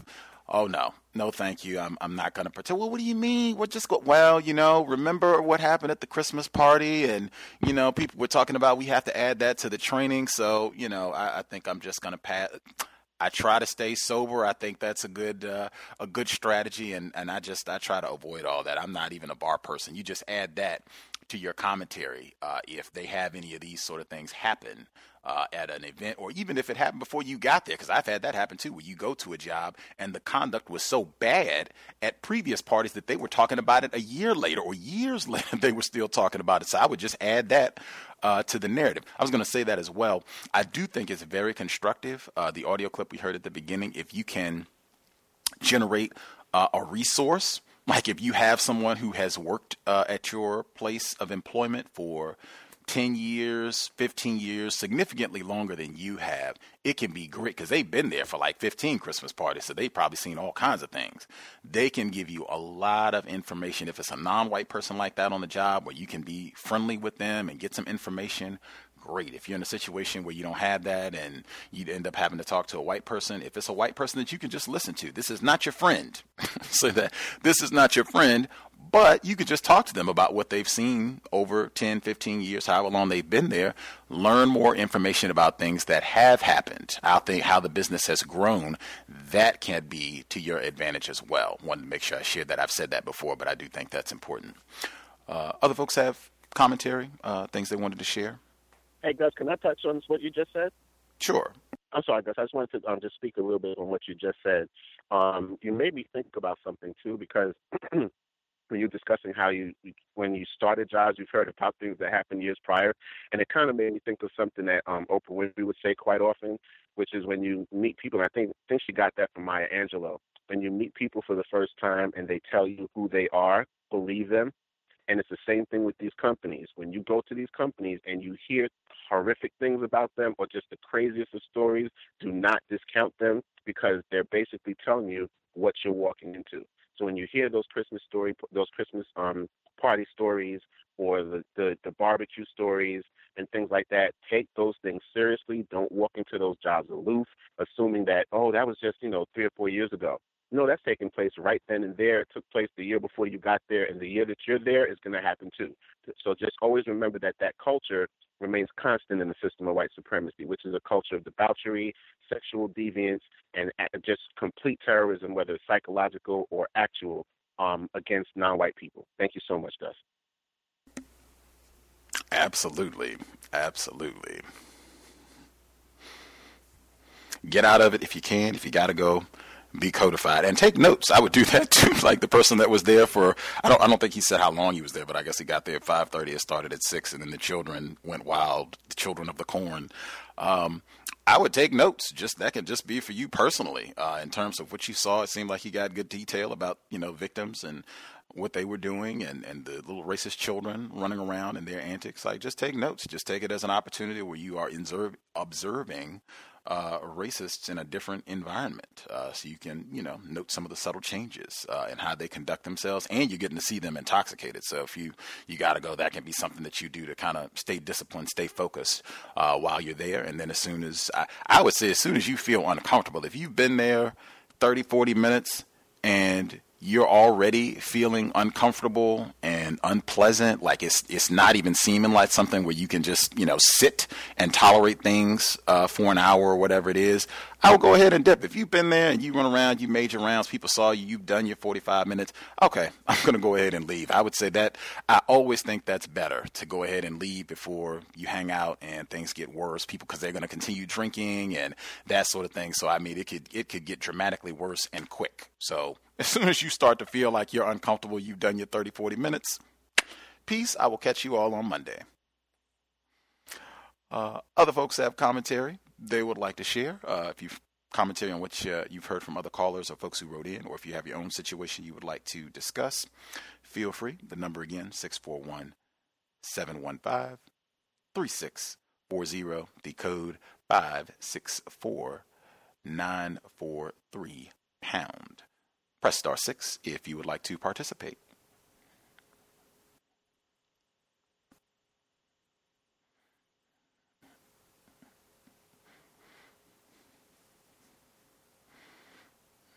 Uh, the caller who dialed in on the vote line, you should be with us. Hello? Yes, ma'am. Hi, um, I just um, have been recently listening to your show, and I just wanted to share like what's going on at my job. That's okay. Oh, absolutely. That's what we're here for. Please proceed, ma'am. Yeah, so I recently went to a Christmas party um, last week and I didn't want to go, but I just went to show that, you know, I'm not antisocial or, you know, because they like to say, like, you're antisocial if you don't go to their events, but I just really don't want to be around them. I don't trust them. so I don't know if there's any tips you can give me, like, um, to get out of interacting with them or going to their events because I really don't want anything to do with them. And that's pretty much it. Hmm. That exactly what you said. That comes up all the time. I think uh, we had a caller who wrote in about that uh, at the very beginning of the program, saying that uh, same thing. They, they're having their end of the year holiday party. Uh, he didn't want to go. I guess they asked him multiple times, and he rebuffed, rebuffed, and they just kept asking, kept asking. He said that they became increasingly aggressive uh, in asking him, and so he finally conceded uh, and said he would go, and then he didn't enjoy it. Um, a lot of us too are in environments where if you reject and say, well, I'm not going to go, I'm not going to do the office parties, uh, then they can say, well, you're not a team player, or it seems like you're not a part of our family, you're not a good fit. So then that can be grounds for them getting rid of you. So uh, it really, it's it's one of those things where you have to make an assessment about uh, what you what you think about your environment. Is this is this the sort of thing? If I don't go to the Christmas party, uh, is this going to be something where they justify not giving me a raise or a promotion, or even you know moving, uh, thinking about getting rid of me, uh, or is this just going to be something where they're just, you know, slightly bothered or what have you for a couple, a few minutes or a day or so, and it moves forward. It doesn't impact my career, that sort of thing. If you're in a, in a position where you don't think it's going to impact you at all, hey, I would say don't go. You can just say you have uh, previous family engagements, if you have family in town uh, that you have to uh, take care of, uh, look in on, and you just don't have time to do so. I always uh, suggest or, or think it it is possible to work if you just say that you've had because if it's if it's uh, a situation if it's a party where you know it's going to be alcohol it's at a bar or you know going that alcohol is going to be served hey i've had issues uh, with substance abuse even if it's not you directly just uh, people that i care about in my life have had substance abuse issues and i just i make an effort to not be uh, in uh, at bars or places where it's going to be alcohol and what have you. I've just seen where that can do a lot of damage, so I just don't put myself in those sort of environments. I think generally people would accept that. Um, I think there are a lot of other. Just you have something. To, some people they even go the minimal route. Just I'm occupied. I just don't have time. I've got a previous engagement and leave it at that. They don't even explain. Uh, and you know, I just I can't go into detail. But I've got a previous commitment. Just don't have time uh, this time around. I hope you all have a great great time. Uh, you know, have a drink for me or have a dance for me or what have you. But I just I just don't have the time and ability to be there. Uh, if you if you feel like it's a situation that you, or I guess I'll stop there. Is this a situation where you feel like you you gotta go and you just gotta try to endure 40 minutes of being there, or is this a situation where you think you could just say, "Hey, I I got a previous commitment. I'm just not going to be able to make it." I feel like I have to go, or I won't be promoted, or I can be fired. I just kind of get that from from the job. Like if you have to be a team member or team player. Okay.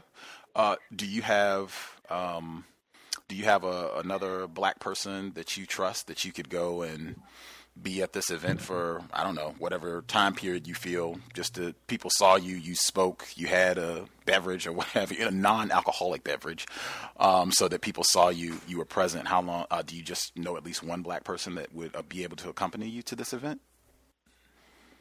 Uh, no I have one black coworker but she just I don't want to call her a name or anything, but she just is too like too talkative with white people. Like she likes to say how she doesn't date black men, and you know, it's just she's not the kind of black person that I want to be around either or talk to. So I pretty much just stay to myself, um, just try to focus on my work, and that's about it. But I just really don't want to go to these potlucks. I mean, um, yeah. Can, Sorry. can I be heard? Yes, sir. We Can I be heard? Uh, uh, to the caller, um, my suggestion is to um, it, it comes from uh, my time in the nightlife industry. Um, people in the nightlife industry, uh, they would call it showing face. That is, showing up at an event um, to simply uh, say that you were present, maybe even posing for a photo with uh, one of your coworkers just for fun to really underscore that you were there. If you're if you're really going to go forward with that, but um, they would um, their codification was or the codification at the time was to um, show up at the event. Um, if you didn't want to drink alcohol, you get yourself uh, soda water and a lime, and then carry on conversation with the people that you have uh, the le- that you find the least offensive for at least two minutes, and talk to three people in this order, uh, strategically placed around the event, and then you can exit in about 45 minutes, and that will, uh, you know, pretty much count you as having been there, and um, and you will not uh, incur any sort of wrath that may come about from being labeled as uh, an individual or not a team player or not a part of company culture. I will say this employers are um, very, very, very keen on um, cultural fit. That is just something that I'm seeing coming up uh, with employers uh, since I've been, or since I've been familiar with the employment industry uh, since I, believe 2013. So since then, this whole notion of uh, cultural fit is a, a big indicator of uh, if an employee will stick around, and uh, and that is oftentimes measured by simple things such as showing up for uh, these events and um, not making a fuss about showing up for these events. That's something else that they're going to pick up on. If you express that you don't want to do this for any reason, they're going to, especially if you're a victim of uh, racism, they're going to pick up on that. They're going to be aware of that, and they're going to be, uh, and they're going to register that. So to just arouse the uh, least amount of suspicion or trouble, just uh, think of it as part of your job to show face at some of these events. And uh, if you keep codified and if you know what you're doing the whole time, it should go with a breeze. Okay. Can I be heard? Yes, Roz, we can hear you.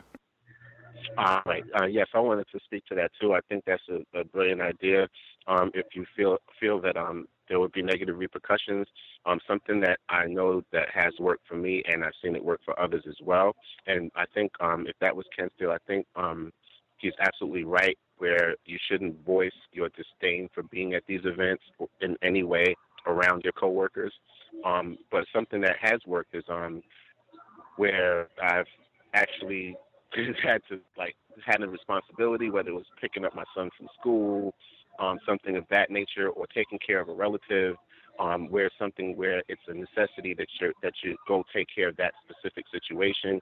And of course, if there's other scenarios that are not after hours, let's say, um, where there is no alcohol, if it's like a company barbecue during your lunch break or something, you can, you know, show face there. But anything that has to do with after hours, I have an obligation, whether it's, you know, taking care of a sick relative, picking up a, a, a, child from school, whether it's yours or a, a relative's child who you, you babysit or watch in the evening, and just have that be that consistent situation where they know this is what this person does every day. So if this event's taking place at this time, we know that they're not going to be able to make it. But we have seen them appear at, you know, some other event that was not after hours or something of that nature. So that way you can, kind of have that balance in regards to just, like you said, um, like I think it was uh, Ken Steele saying, um, at least being a part of the company culture, but not being forced to spend time that's outside of company time after hours with these same terrorists that you work with every day. And the other thing I thought about too was the use of that term family, because I hear that on my job too, and quite a few jobs I worked in, they'll say, oh, well, you know, you're part of the family, and it's nauseating as all get up to me when I hear that because it just reminds me of how our ancestors were just severely abused, raped, mistreated on the plantation, and then they would say, "Oh, that nigga over there fat." They just raped you like you know an hour before, and you're in severe discomfort from that abuse, but yet you're family to them. And that's exactly what happens on the job. You're family, but they're abusing you, they're terrorizing you, they're forcing you to be around these terrorists when you don't want to be around them, but yet you're family. So it's just something that I thought about just listening to that. It just reminded me of that that nauseous feeling I get when I hear, "Oh, you're a part of the family." Thank you, and I'll meet my line. Absolutely. I would also I know the female caller, if you're still with us, ma'am, uh, where you were saying you felt like the the well, I guess maybe one of the only few other black females on the job or black people on the job. Maybe she's not as codified. Maybe she doesn't. She's maybe a bit maybe a little bit more confused about racism. Um, I don't. Some some of these events they allow you to bring someone who's not with the company to the event. Like you can do a plus one, bring a guest. If they allow you to bring a guest, if there's someone else uh, in your life, family member, friend, that you know you at least trust, you can hang with them for an hour, uh, and just to be there with you and keep you company, I think that would help too, particularly if, if the people that you work with are really nerve plucking.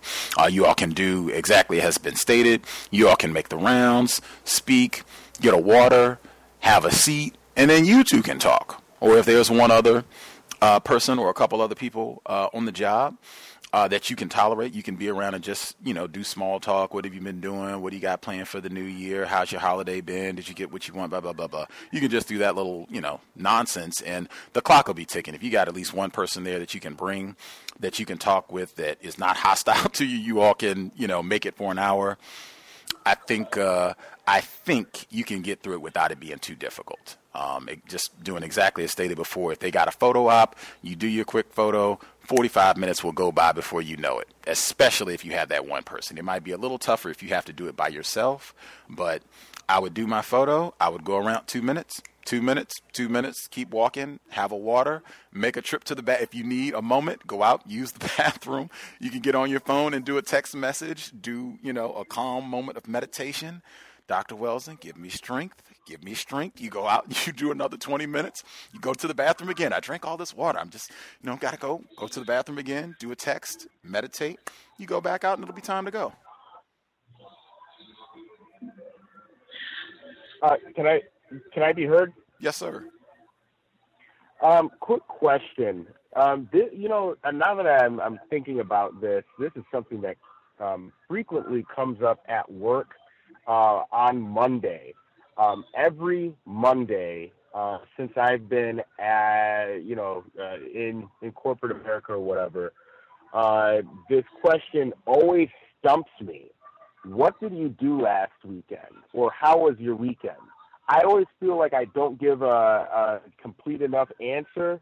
Um, I always feel like I stammer over my words. I always feel like they can tell that um, I am purposefully not uh, revealing what happened um, during my weekend. What do you think is the best codified response to um, how was your weekend? I typically, now just to offer some examples of uh, responses that I give, um, I'll typically say, you know, I had a really relaxing weekend, um, and and then I'll say it at that, or um, you know, I uh, I I just uh, hung out. I, you know, even when trying to draw examples from my mind, I can't. I just draw a blank. I have no idea what to properly say um, for what you did last weekend. I and for the life of me, I never feel comfortable saying exactly what it was that I got into that particular weekend. Even if it was nothing, I don't feel comfortable telling them that either.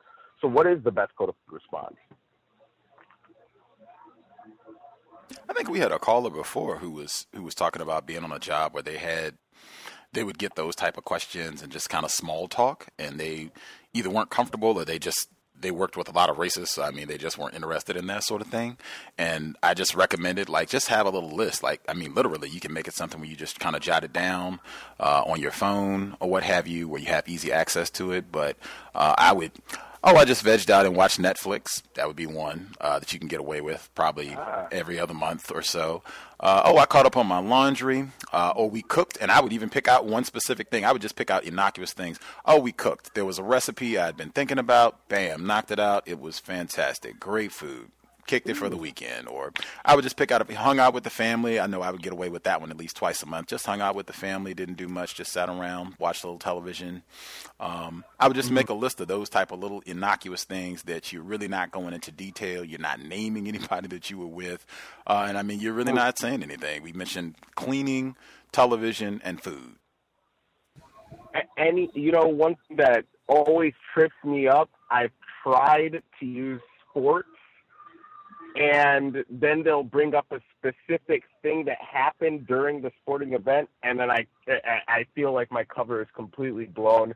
I have no idea how to respond to that, or it'll get too political if sports gets brought into the thrown into the mix. They, you know, that's just a, really touchy subject. So I really do appreciate the suggestions to say about cooking. Other, but the thing I fear about saying things like cooking or Netflix they may follow up with what did you watch or what did you cook and stuff like that. I just I really I'm still looking for something that is um that is going to get me out of that situation without leaving me with a slimy feeling that I get after that conversation because I really do feel bad after the what did you do last weekend conversation. Can I be heard? Yes, sir. Uh, yes, I could I could understand that. Um, I keep it real simple. Um, I'll just say I spent time with the family. Um, like like I said, I just I tell them as little as possible, and I usually flip it back on them with a question. I'll just say, well, what did you do this weekend? Um, that's usually what I do, and it tends to work. Um, another thing too is if you did bring up sports, let's say, and they brought up a specific event. Oh, well, I might have been at the bathroom during that event, so I missed that event. I know I had to run to the ba- bathroom a couple of times, so um, more than likely I missed that particular shot you're talking about, or that particular play on the football field, or whatever the case may be, if it, that's the case. Um, but yeah, just I try to keep it as simple as possible. And you know what? It's weird that you said that you feel bad because you know you you all of us want to be our whole human selves that's just our natural inclination to want to be our whole human selves. But we're dealing with inhuman, subhuman beings. So we have to then curb who we really are in order to keep things as codified as possible to protect ourselves. And I think that's where that discomfort comes from, just wanting to be your whole self. And you're not able to do so because you're dealing with terrorists every day. So what I do is I'll reverse that. I understand I'm dealing with terrorists, so you get nothing from me. And if I happen to give you a little bit, that's fine. And then just take that and keep it moving. As long as I know that I'm not doing something that is uh, getting me an adverse reaction from the other party. So, in other words, if I'm getting an adverse reaction, then, okay, I might need to give them a little detail every now and then. But if I'm able to just get that off and they're out of my face and out of my circumference, so they're not making me sick epigenetically, then I'm good. I'm good. So I, I would I would try to psychologically flip that thought process and instead of feeling victimized by not being able to be your whole self, always remember that in their terrorism, they're being their whole selves with you. And when they're nice to you, they're not being their whole selves. And that'll help to mm. balance off that discomfort that you might have by not being able to be your genuine self. Thank you. And I'll meet my line. Oh, wow. Thanks. I think with that sports thing as well, because I think Thomas in New York and some of our other uh, callers, we had a list. Uh, listener wrote. I don't know if it was the female who just uh, shared or if it was a different person, but they were uh, unclear about how to dial in. The number again is six four one seven one five three six four zero. The code five six four nine four three pound. Press star six if you would like to participate. I know I've had uh, victims of racism previously who said that uh, Thomas in New York. We've had other callers who said that you know they do they do not talk about sports on the job. Uh, even if they do enjoy sports, they still are not going to talk about it uh, on the job just because of the racist stereotypes associated with that. Um, I have I have known some victims where they flipped this around and they were genuinely not very interested in sports. So they would take advantage of that and always get things wrong. Like they would, white people would bring up sports assuming that they knew about the game, but they would just botch it every time. And so, uh, and they would just make this their own personal joke uh, because the white people would just get like, oh man, you don't even know, you don't even know. Gee. and they, it, would, it would almost be like they would be frustrated because this black person kept botching it. So it would be like they would, uh, they'd be, oh, did you watch the game this week? Like, oh yeah, yeah, yeah, LeBron, he's so great, man. He's he's been winning with the Golden State Warriors for so long. They'd be like, what are you talking about? He doesn't play for the.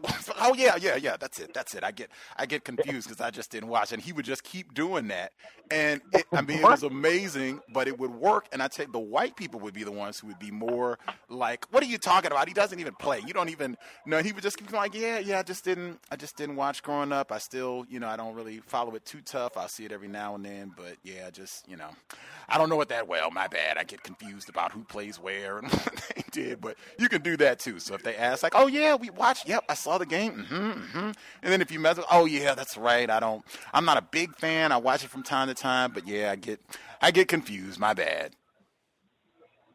Okay, you know, that's, that's actually that's brilliant because if you think about it, if you're a person who actually is into into sports and know what you're talking about, with white people, they'll tend to become more argumentative because their team is the better team. Let's say if you have if you your team is a different one from theirs, so to actually actually play that role and do it that way is hilarious.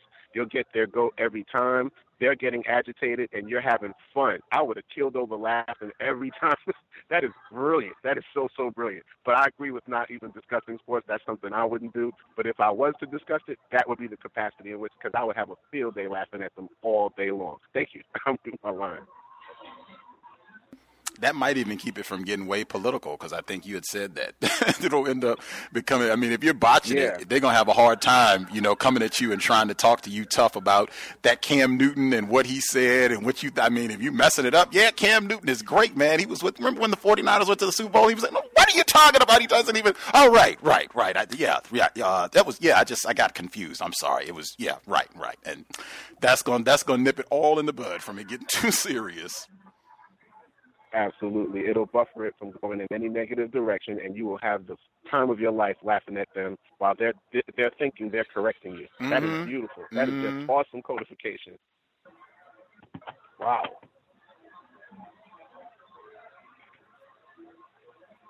Oh, okay. Um, speaking of sports, uh, can I can I be heard?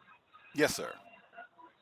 Okay. Speaking of sports and uh, the workplace, one thing that I noticed, uh, I think it was either, uh, yeah, it was last week. One thing that I noticed was that a victim of racism, um, who is a prominent sports figure, I guess, um, was recently stopped by law enforcement officers uh, who I, or rather race soldiers that were pretending to be law enforcement officers. He was stopped for um, driving while intoxicated and apparently he was stopped at some sort of stoplight.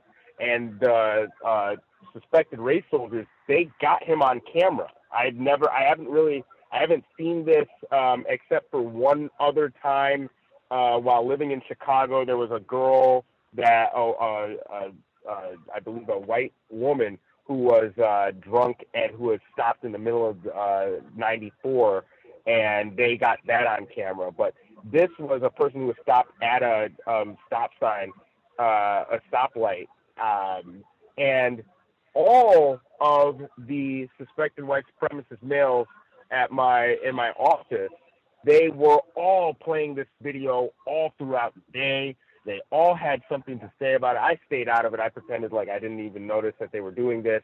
But this was a video that I was seeing being played on at ne- nearly every single uh, one of their computer monitors. And I, I'm just wondering, um, uh, did anybody else notice this uh, in their office space, or was this just something that happened in my office space? Because this is, I, I mean, like this is another thing that that keeps on coming up in, uh, in my workplace. They'll have uh, black people doing bad or, or messing up, and it'll be the secret email chain or the secret thing where everybody's watching it and talking about it, and I don't know. It always makes me feel uncomfortable. Has anybody noticed this?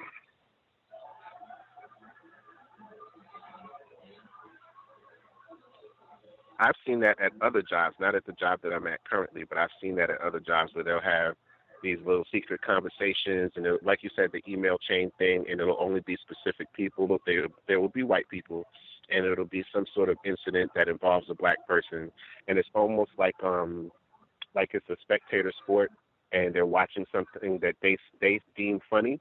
kind of like how the plantation master would do the same thing. They'll find you know, a b- bunch of black people practicing the dozens or whatever, and they would just get a, a kick out of watching them disrespect each other and be anti-black. So they'll take a video of something negative a black person is doing that's on YouTube, and they'll sit there and they'll spread it all throughout the office, and then have their little hush hush conversations about it. And and what I've noticed too with them is if it is something that involves a black person, they'll sometimes look at you as if you represent your people in the way that that person represents their people. I've seen it even in New York on the subway.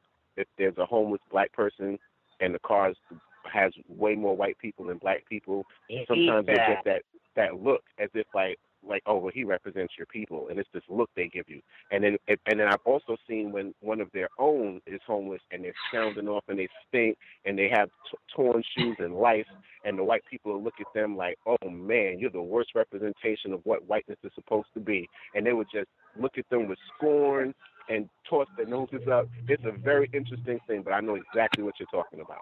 Thank you. Chantel, she was just on the program yesterday. Uh, I know I don't know if she shared about it on the program, but I know she uh, spoke with me about it in detail. Uh, the white people on her previous job were notorious uh, for that. I think, it, in fact, it became a problem uh, where her manager uh, had to address it because it was leaking uh, they were sending all of these images and whether it was a story of a black person who you know got in trouble or whatever or just their little racist commentary but this was an all day everyday activity. And it when i say it was leaking it was getting out to other people who were not necessarily in that circle uh, and it ended up going to Chantel uh, that she was getting it and other people.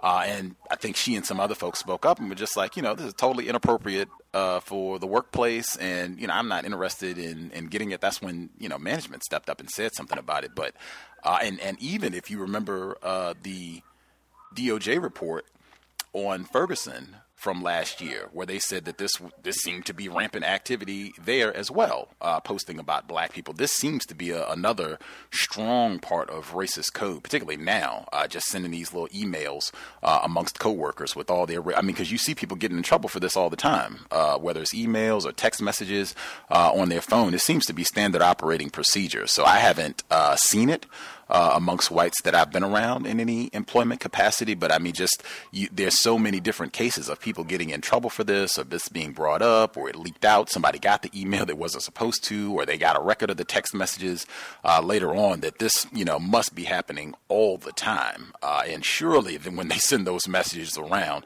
that is representative of all the black people, even you know the black person working right next to them.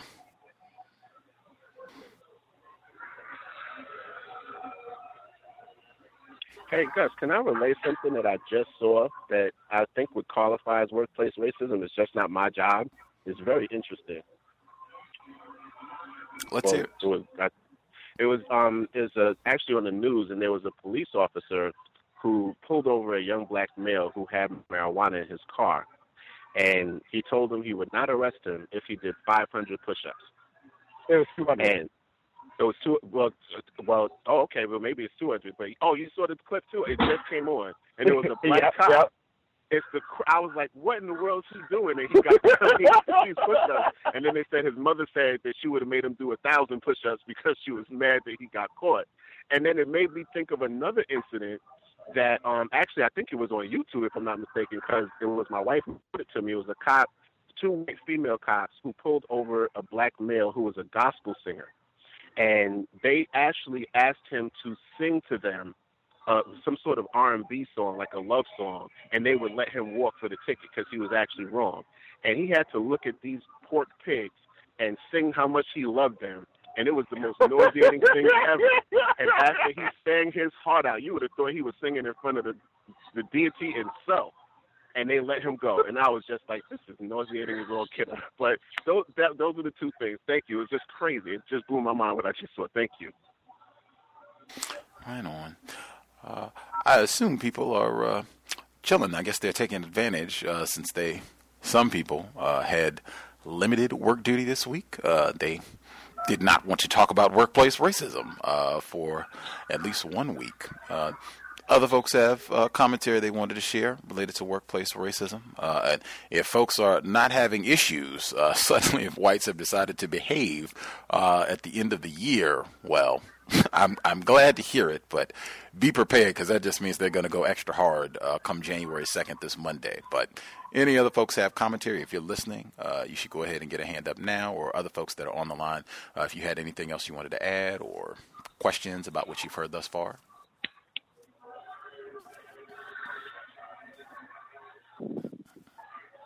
Can I be heard? Yes, sir. Uh, yes, I, I, wanted to share just a, a few more things, Gus. Uh, like I've, like sometimes I'm asked to, to uh, witness to do, to, well, to be like a witness in these marriage ceremonies. So since they passed the, uh, I guess it's, it's called the same-sex marriage law, I guess, or where they can uh, come in and apply. Like I have seen like an increase of that happening, but uh, two two things I wanted to point out on that is that the term like when they were doing the the ceremony, I guess like the booklet that they read out of, they when like when they use the term uh, you are now husband and wife, and they they switch up the words and they use the term spouse when there was two females but the term husband was used and the word spouse was used when it was two males. So I, I found that interesting. And um and like they would switch up parts instead instead of saying you are now husband and wife, say you are both spouses and have a happy life. So they just edited apparently. And uh, there was another conversation I had with a, a black female where she said apparently there have been people calling up because she uh, does the marriage license um, sessions, and there have been people calling up um, saying, uh, given the assumption that they would get a discount off of paying for their marriage license because they're what they call same-sex couples. So she made a logical point and said, "Well, does that make us all equal?" you were trying to get equality, right? And she said, does that make us equal if you get a discount? So I, I thought that was very interesting. And she didn't say whether or not these were white people, but I suspect they could have been white because we were talking about how that comparison is made about the uh, the, gay rights and the civil rights era, and uh, that's when she brought that up. So apparently, there's been people calling up, uh, making an assumption that they will get a discount on paying for their marriage license uh, just because they are a, a same-sex couple. So that I think that could have been uh, racist behavior, and that's all I wanted to add. Thank you. That is intriguing. Why? That's an uh, even if it's just a rumor, like if it's no basis in fact that you know. So, but I mean, if you said as people are calling in, right? So it's more than one person apparently who thinks that if you are same sex, quote unquote, you get a discount if you get married, right? Right. She said it was, it was quite a few people doing it. She didn't say like they were classified as white, but I think based on that pattern that they could have been uh, uh, white people doing this. Huh. Fascinating. Even like I said, even if that's a rumor, uh, for that many people to be dialing in and thinking that they are supposed to get a discount uh, if they, you know, get married and are same sex, that is that to me just again says a lot about what's being promoted right now. But that's fascinating to be on a job where you are observing uh, that sort of thing on a regular basis. That is wow. Um, equality for sure.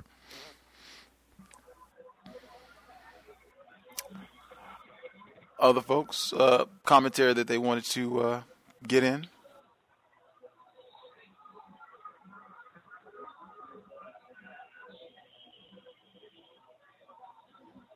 Oh, gosh, I had an update on my coworker I talked about uh, quite quite a while ago, who was being terrorized by the manager I was telling you about.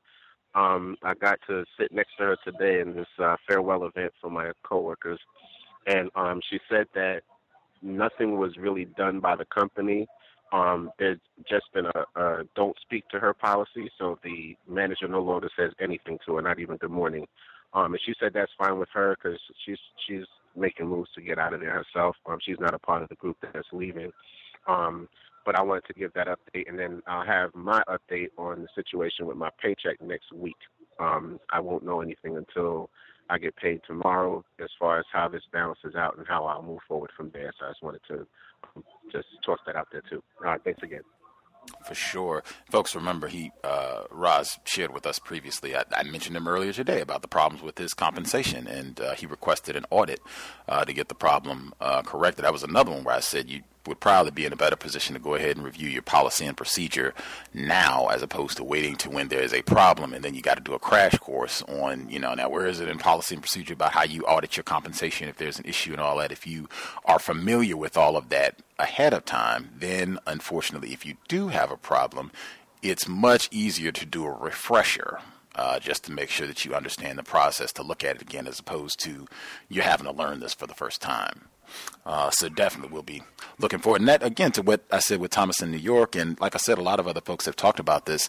Uh, and folks are you know telling you something that I mean you just know common sense. Oh yeah, don't don't clock in. We'll we'll hook you up down the road. like man, absolutely not. Like non-white person, white person, whatever the case is, those type of uh, flagrant violations. Because too many of us we're already doing what we're supposed to do, and things still end up we got a problem on our paycheck or with this or with that. So, absolutely not. Not just flagrant violations to not clock in, or we're going to compensate this vendor six months in advance for merchandise we don't have and won't have, you know, until a half a year later. Just those type of things. Absolutely not. Or let me talk to someone, you know, whoever my manager is, whoever my supervisor is, let me talk to such and such to make sure that they think this is acceptable to do.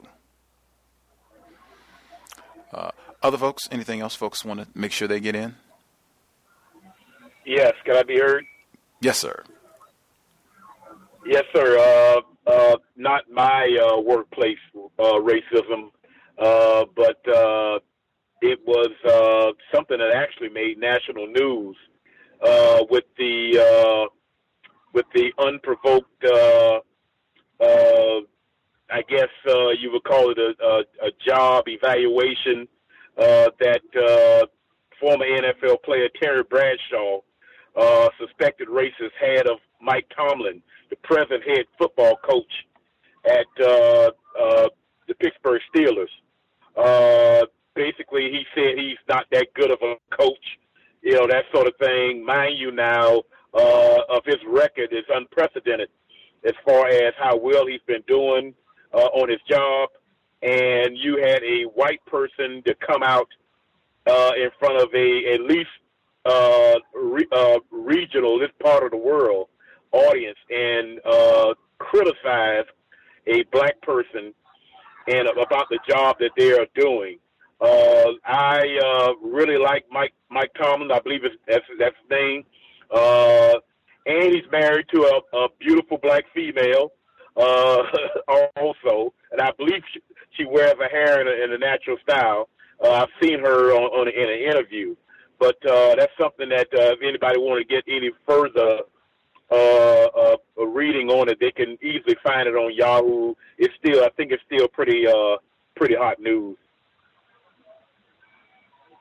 Hmm. Yeah, that's all I had to say. I, it does not surprise me at all. Uh, particular, I mean, that's a whole nother that we could do a whole program on workplace racism just on black people getting coaching jobs uh, just in the NFL. I mean, they have had whole rules uh, put. I think it's called the Rooney Rule uh, because you have all these black males who went out and killed them, literally killed themselves uh, and ruined mm-hmm. their bodies uh, and damaged, you know, their brain, their health, all of this for white people to make billions of dollars for decades, but you can't find any of these black people. None of them are intelligent enough to coach. Like that was NFL policy for years uh, before you even get to somebody like Tomlin being in that position. Uh, for them him to be ridiculed, I think calling him a cheerleader, um, even suggesting that he's not a male. Cheerleaders tend to be females, so that's whole nother exactly. element of emasculation, which is a standard uh, procedure, standard practice in the system of racism, white supremacy. I believe Mr. Tomlin is a highly melanated coach as well, but uh, that's to be expected. Yes, he is.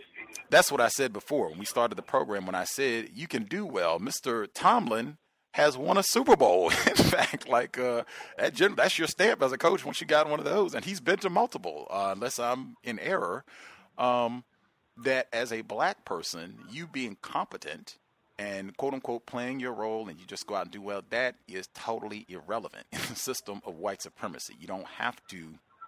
The problem is not black people not uh, being competent or just you know say I'm gonna go in and just try to work hard, be on time, do my thing. That's not the issue. Tons of black people have done that, and they still uh, end up being terrorized, obliterated by the system of racism, white supremacy. Uh, if if anything, from what I have seen, uh, being a competent, skilled, educated uh, we'll put in quotes successful uh, black person you can get things done man that nothing rankles up racists more than that that's been my experience this might be a, another example of that but i mean that's rife throughout workplace racism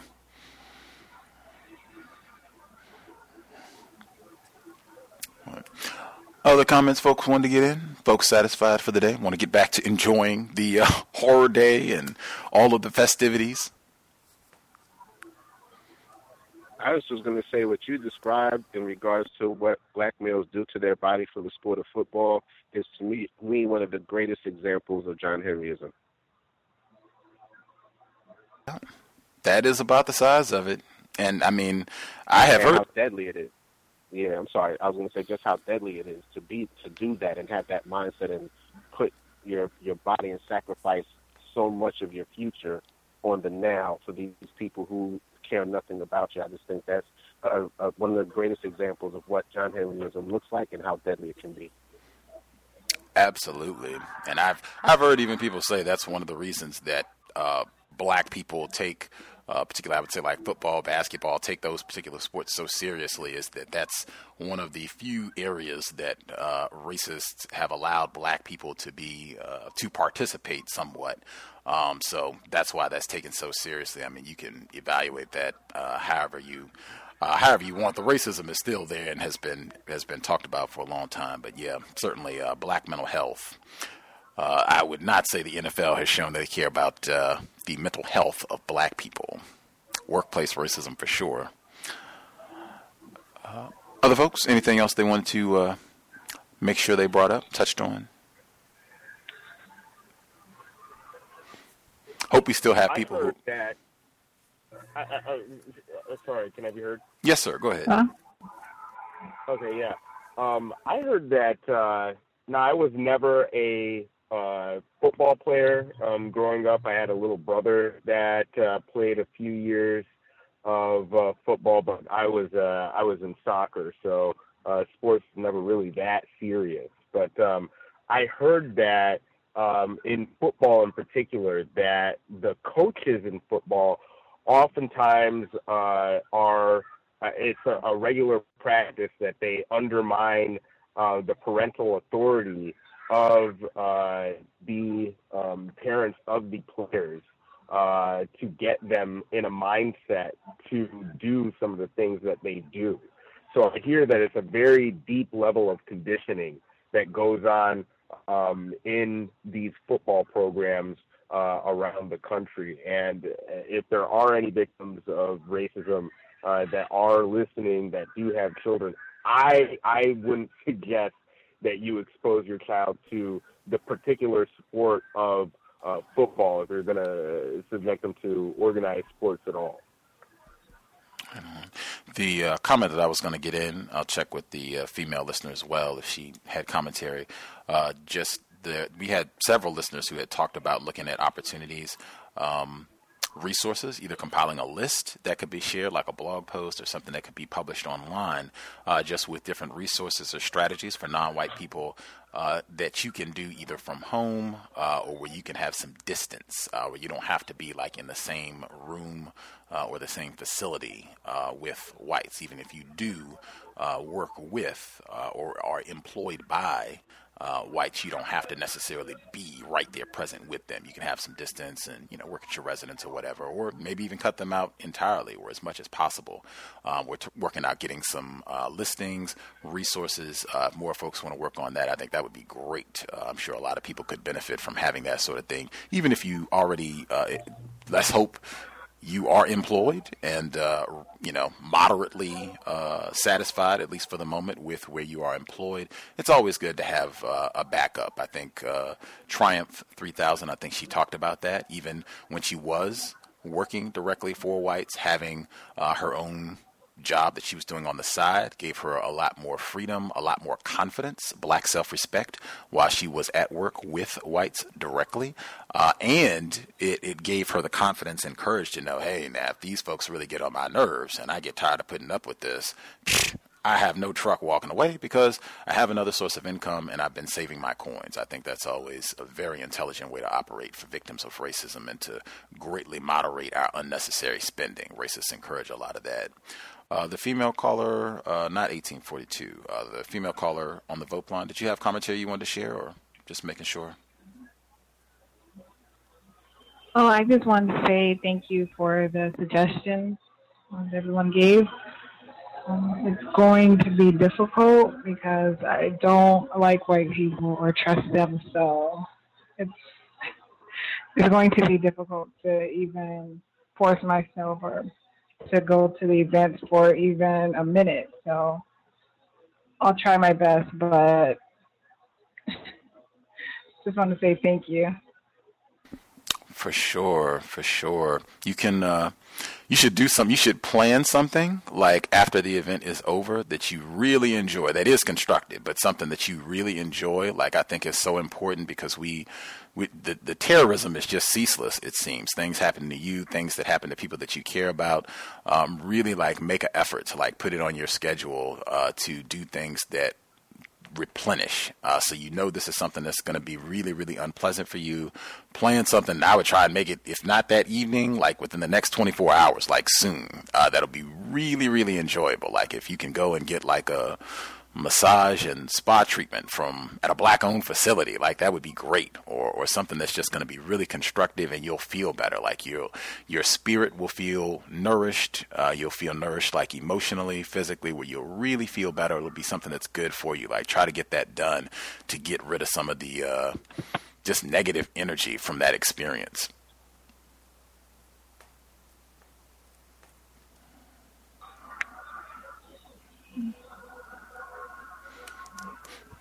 On. And you can give us an update too. I, I don't think I've said it today, but I do try to say that often. For people that dial in, if you if you hear a suggestion on the program and you decide to utilize it, grand, you can let us know.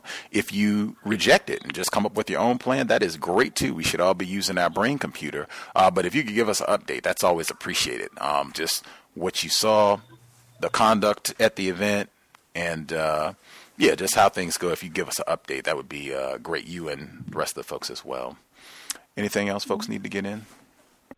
Can I do something else? For sure.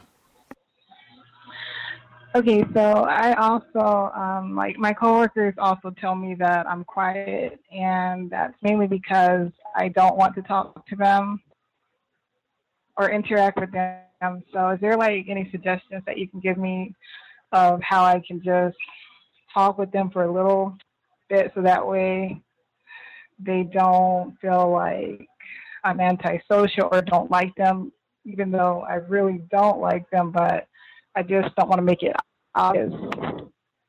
Weather and work.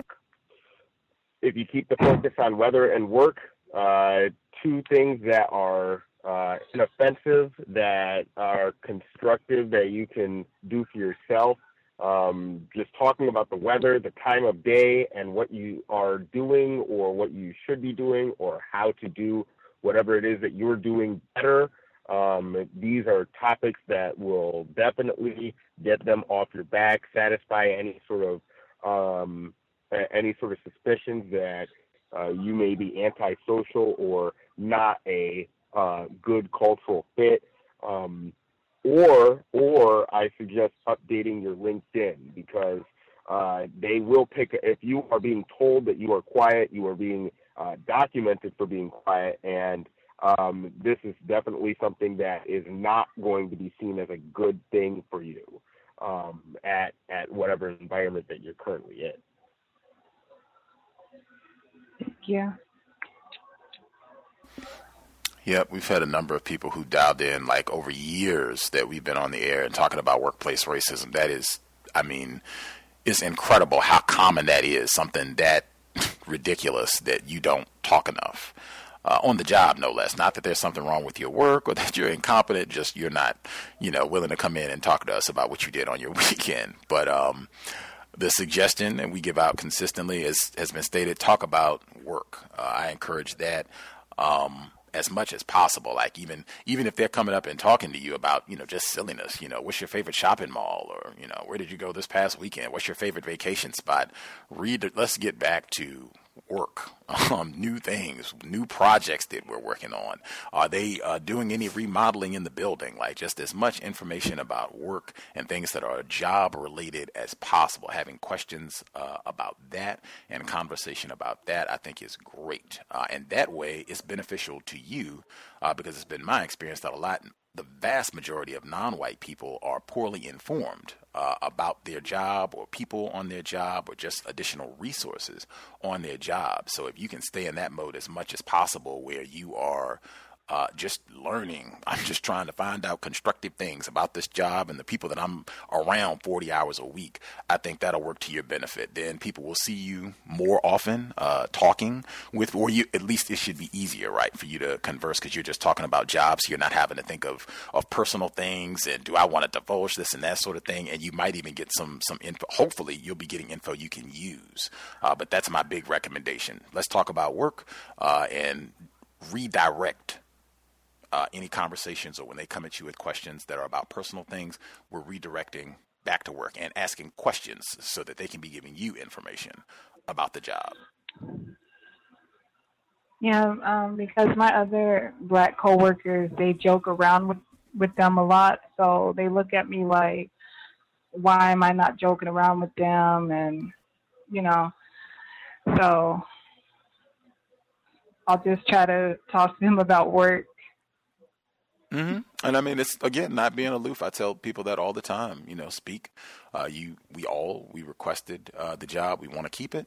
You speak to the folks that uh, you're with, morning, evening, afternoon, uh, and work related projects. That new project, they're going to be uh, working in the parking lot. Oh, okay, that's good to know. Glad to know that information. Just whatever, whatever they're talking about in the building. They're opening a new facility down there. Oh, okay, great. That's incredible. Oh, we're going to have training. Okay, when is that going to be? Or you can suggest training if you have a thought or two, but just things that are related to the job. I'm a big advocate of that, and I, I know it can be tough if you're in an environment where there are other victims of racism and they are victims. Uh, maybe they're less confused, or excuse me, maybe they're a bit more confused about racism, so they, you know, are not codified. They're laughing and telling jokes and, and that sort of thing. White people, they love that. It's so easy for them to handle that standard. like, uh, you re- it really sticks out. Like, oh, wait a minute, this person is being quiet. Like they, they tend to be much more alert and suspicious if you're behaving that way and not loud and laughing and joking and, and ready to come give them a hug and you know have some eggnog for the holidays. So, just uh, don't be aloof, ready to talk, but we're going to talk about work, uh, and I think hopefully that should that should make it easier for you.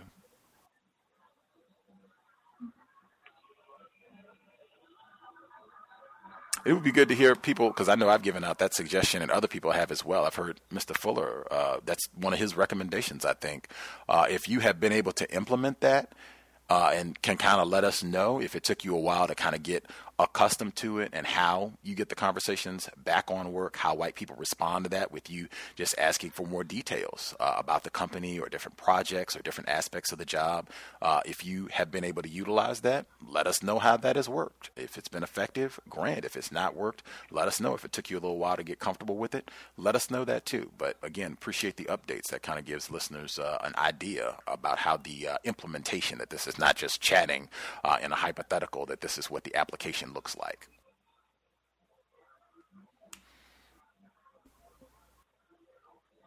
Anything else, or folks satisfied?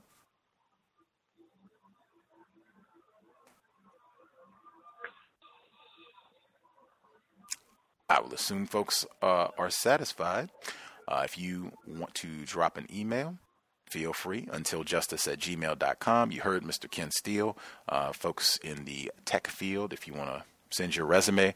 That one again, I prefer if it's not you know like Facebook and other outlets where people uh, contact me. If you could just do it untiljustice at gmail.com, that would I guarantee you that will minimize any likelihood of uh, me missing your resume or neglecting to send uh, your information to Mr. Steele. If you just get it to the email, I'm very, very sure uh, we can minimize all that and I'll be able to get it to him ASAP. I think previously uh, when he shared uh, and kind of gave out a similar uh, encouragement to folks uh, who wanted to contact him, uh, maybe being able to get recruited.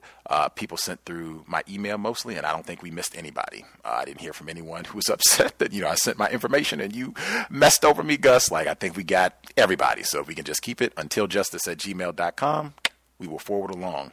Uh, if you just have commentary, if you want to share uh, your own experience, workplace racism, if you have a suggestion for something that you heard today, uh, just your own commentary, feel free. Uh, would always, as I get them, uh, I read them whenever we have the next program. So feel free to drop an email, uh, and I will share. We can keep it anonymous if you have concerns about that being identified as well. we should be here tomorrow, same program time, 8 p.m. Eastern, 5 p.m. Pacific. Uh, we are on section four. Uh, Gwen, the late Gwen Ifill. And I talked about workplace racism, or excuse me, we talked about black mental health and John Henryism. Gwen Ifill died this year at the age of 61. That is a disgrace and an indictment of the system of white supremacy. She talked about how she was victimized uh, throughout her journalism career, but we uh, are winding down. We're beyond the halfway point. We'll be uh, picking up tomorrow. She has a big section tomorrow on U.S. Uh, Senator Cory Booker. Uh, cowbell again. he has a white parent, but his section is coming up tomorrow. This was his part in the book right now. He was not a U.S. Senator at the time. He was mayor of Newark, New Jersey. I think that's Thomas in New York. Um, but that'll be tomorrow, same time, 8 p.m. Eastern, 5 p.m. Pacific, and then we'll be here for the compensatory call in on Saturday, New Year's Eve, uh, normal time.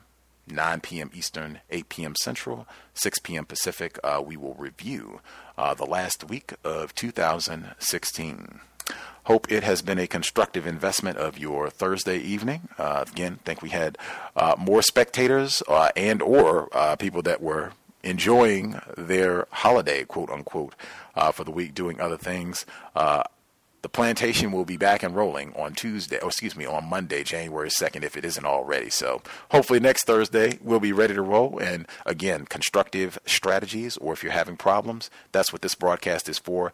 Every Thursday, no confusion, every Thursday, 8 p.m. Eastern, 5 p.m. Pacific. Uh, thanks everyone for tuning in. Music to my ears to hear someone saying that uh, it worked out constructively, just mentioning sobriety and encouraging uh, sobriety working out well for them on the job. Fantastic. Uh, that certainly would be best for us. You never know when you're going to bump into Daniel Holtzclaw, Darren Wilson being intoxicated, beer, tobacco, cannabis, whatever the substance is. I've seen no evidence that that, that helps us solve problems, uh, particularly to neutralize situations when we are confronted with racists. Right on. With that, uh, Creator, we ask that you help us remain patient with other black people, victims of white supremacy. We ask that you help us remain patient with ourselves. Remind us to demonstrate the highest levels of black self respect at all times, in all places, each and every time we are in contact with another black person. It has been time replace white supremacy with justice immediately. Cal signing out. Thanks all for tuning in. Nigga, you so brainwashed. I'm a victim, brother. Problem. You're a victim. Man, I'm a victim of 400 years of conditioning. Shut up. The man has programmed my conditioning. Mm-hmm. Even my conditioning has been conditioned. Lucky Land Casino asking people what's the weirdest place you've gotten lucky? Lucky? In line at the deli, I guess? Aha, in my dentist's office. More than once, actually. Do I have to say? Yes, you do. In the car before my kids' PTA meeting. Really? Yes. Excuse me, what's the weirdest place you've gotten lucky? I never win and tell. Well, there you have it. You can get lucky anywhere playing at LuckyLandSlots.com. Play for free right now. Are you feeling lucky? No purchase necessary. Void where prohibited by law. 18 plus. Terms and conditions apply. See website for details.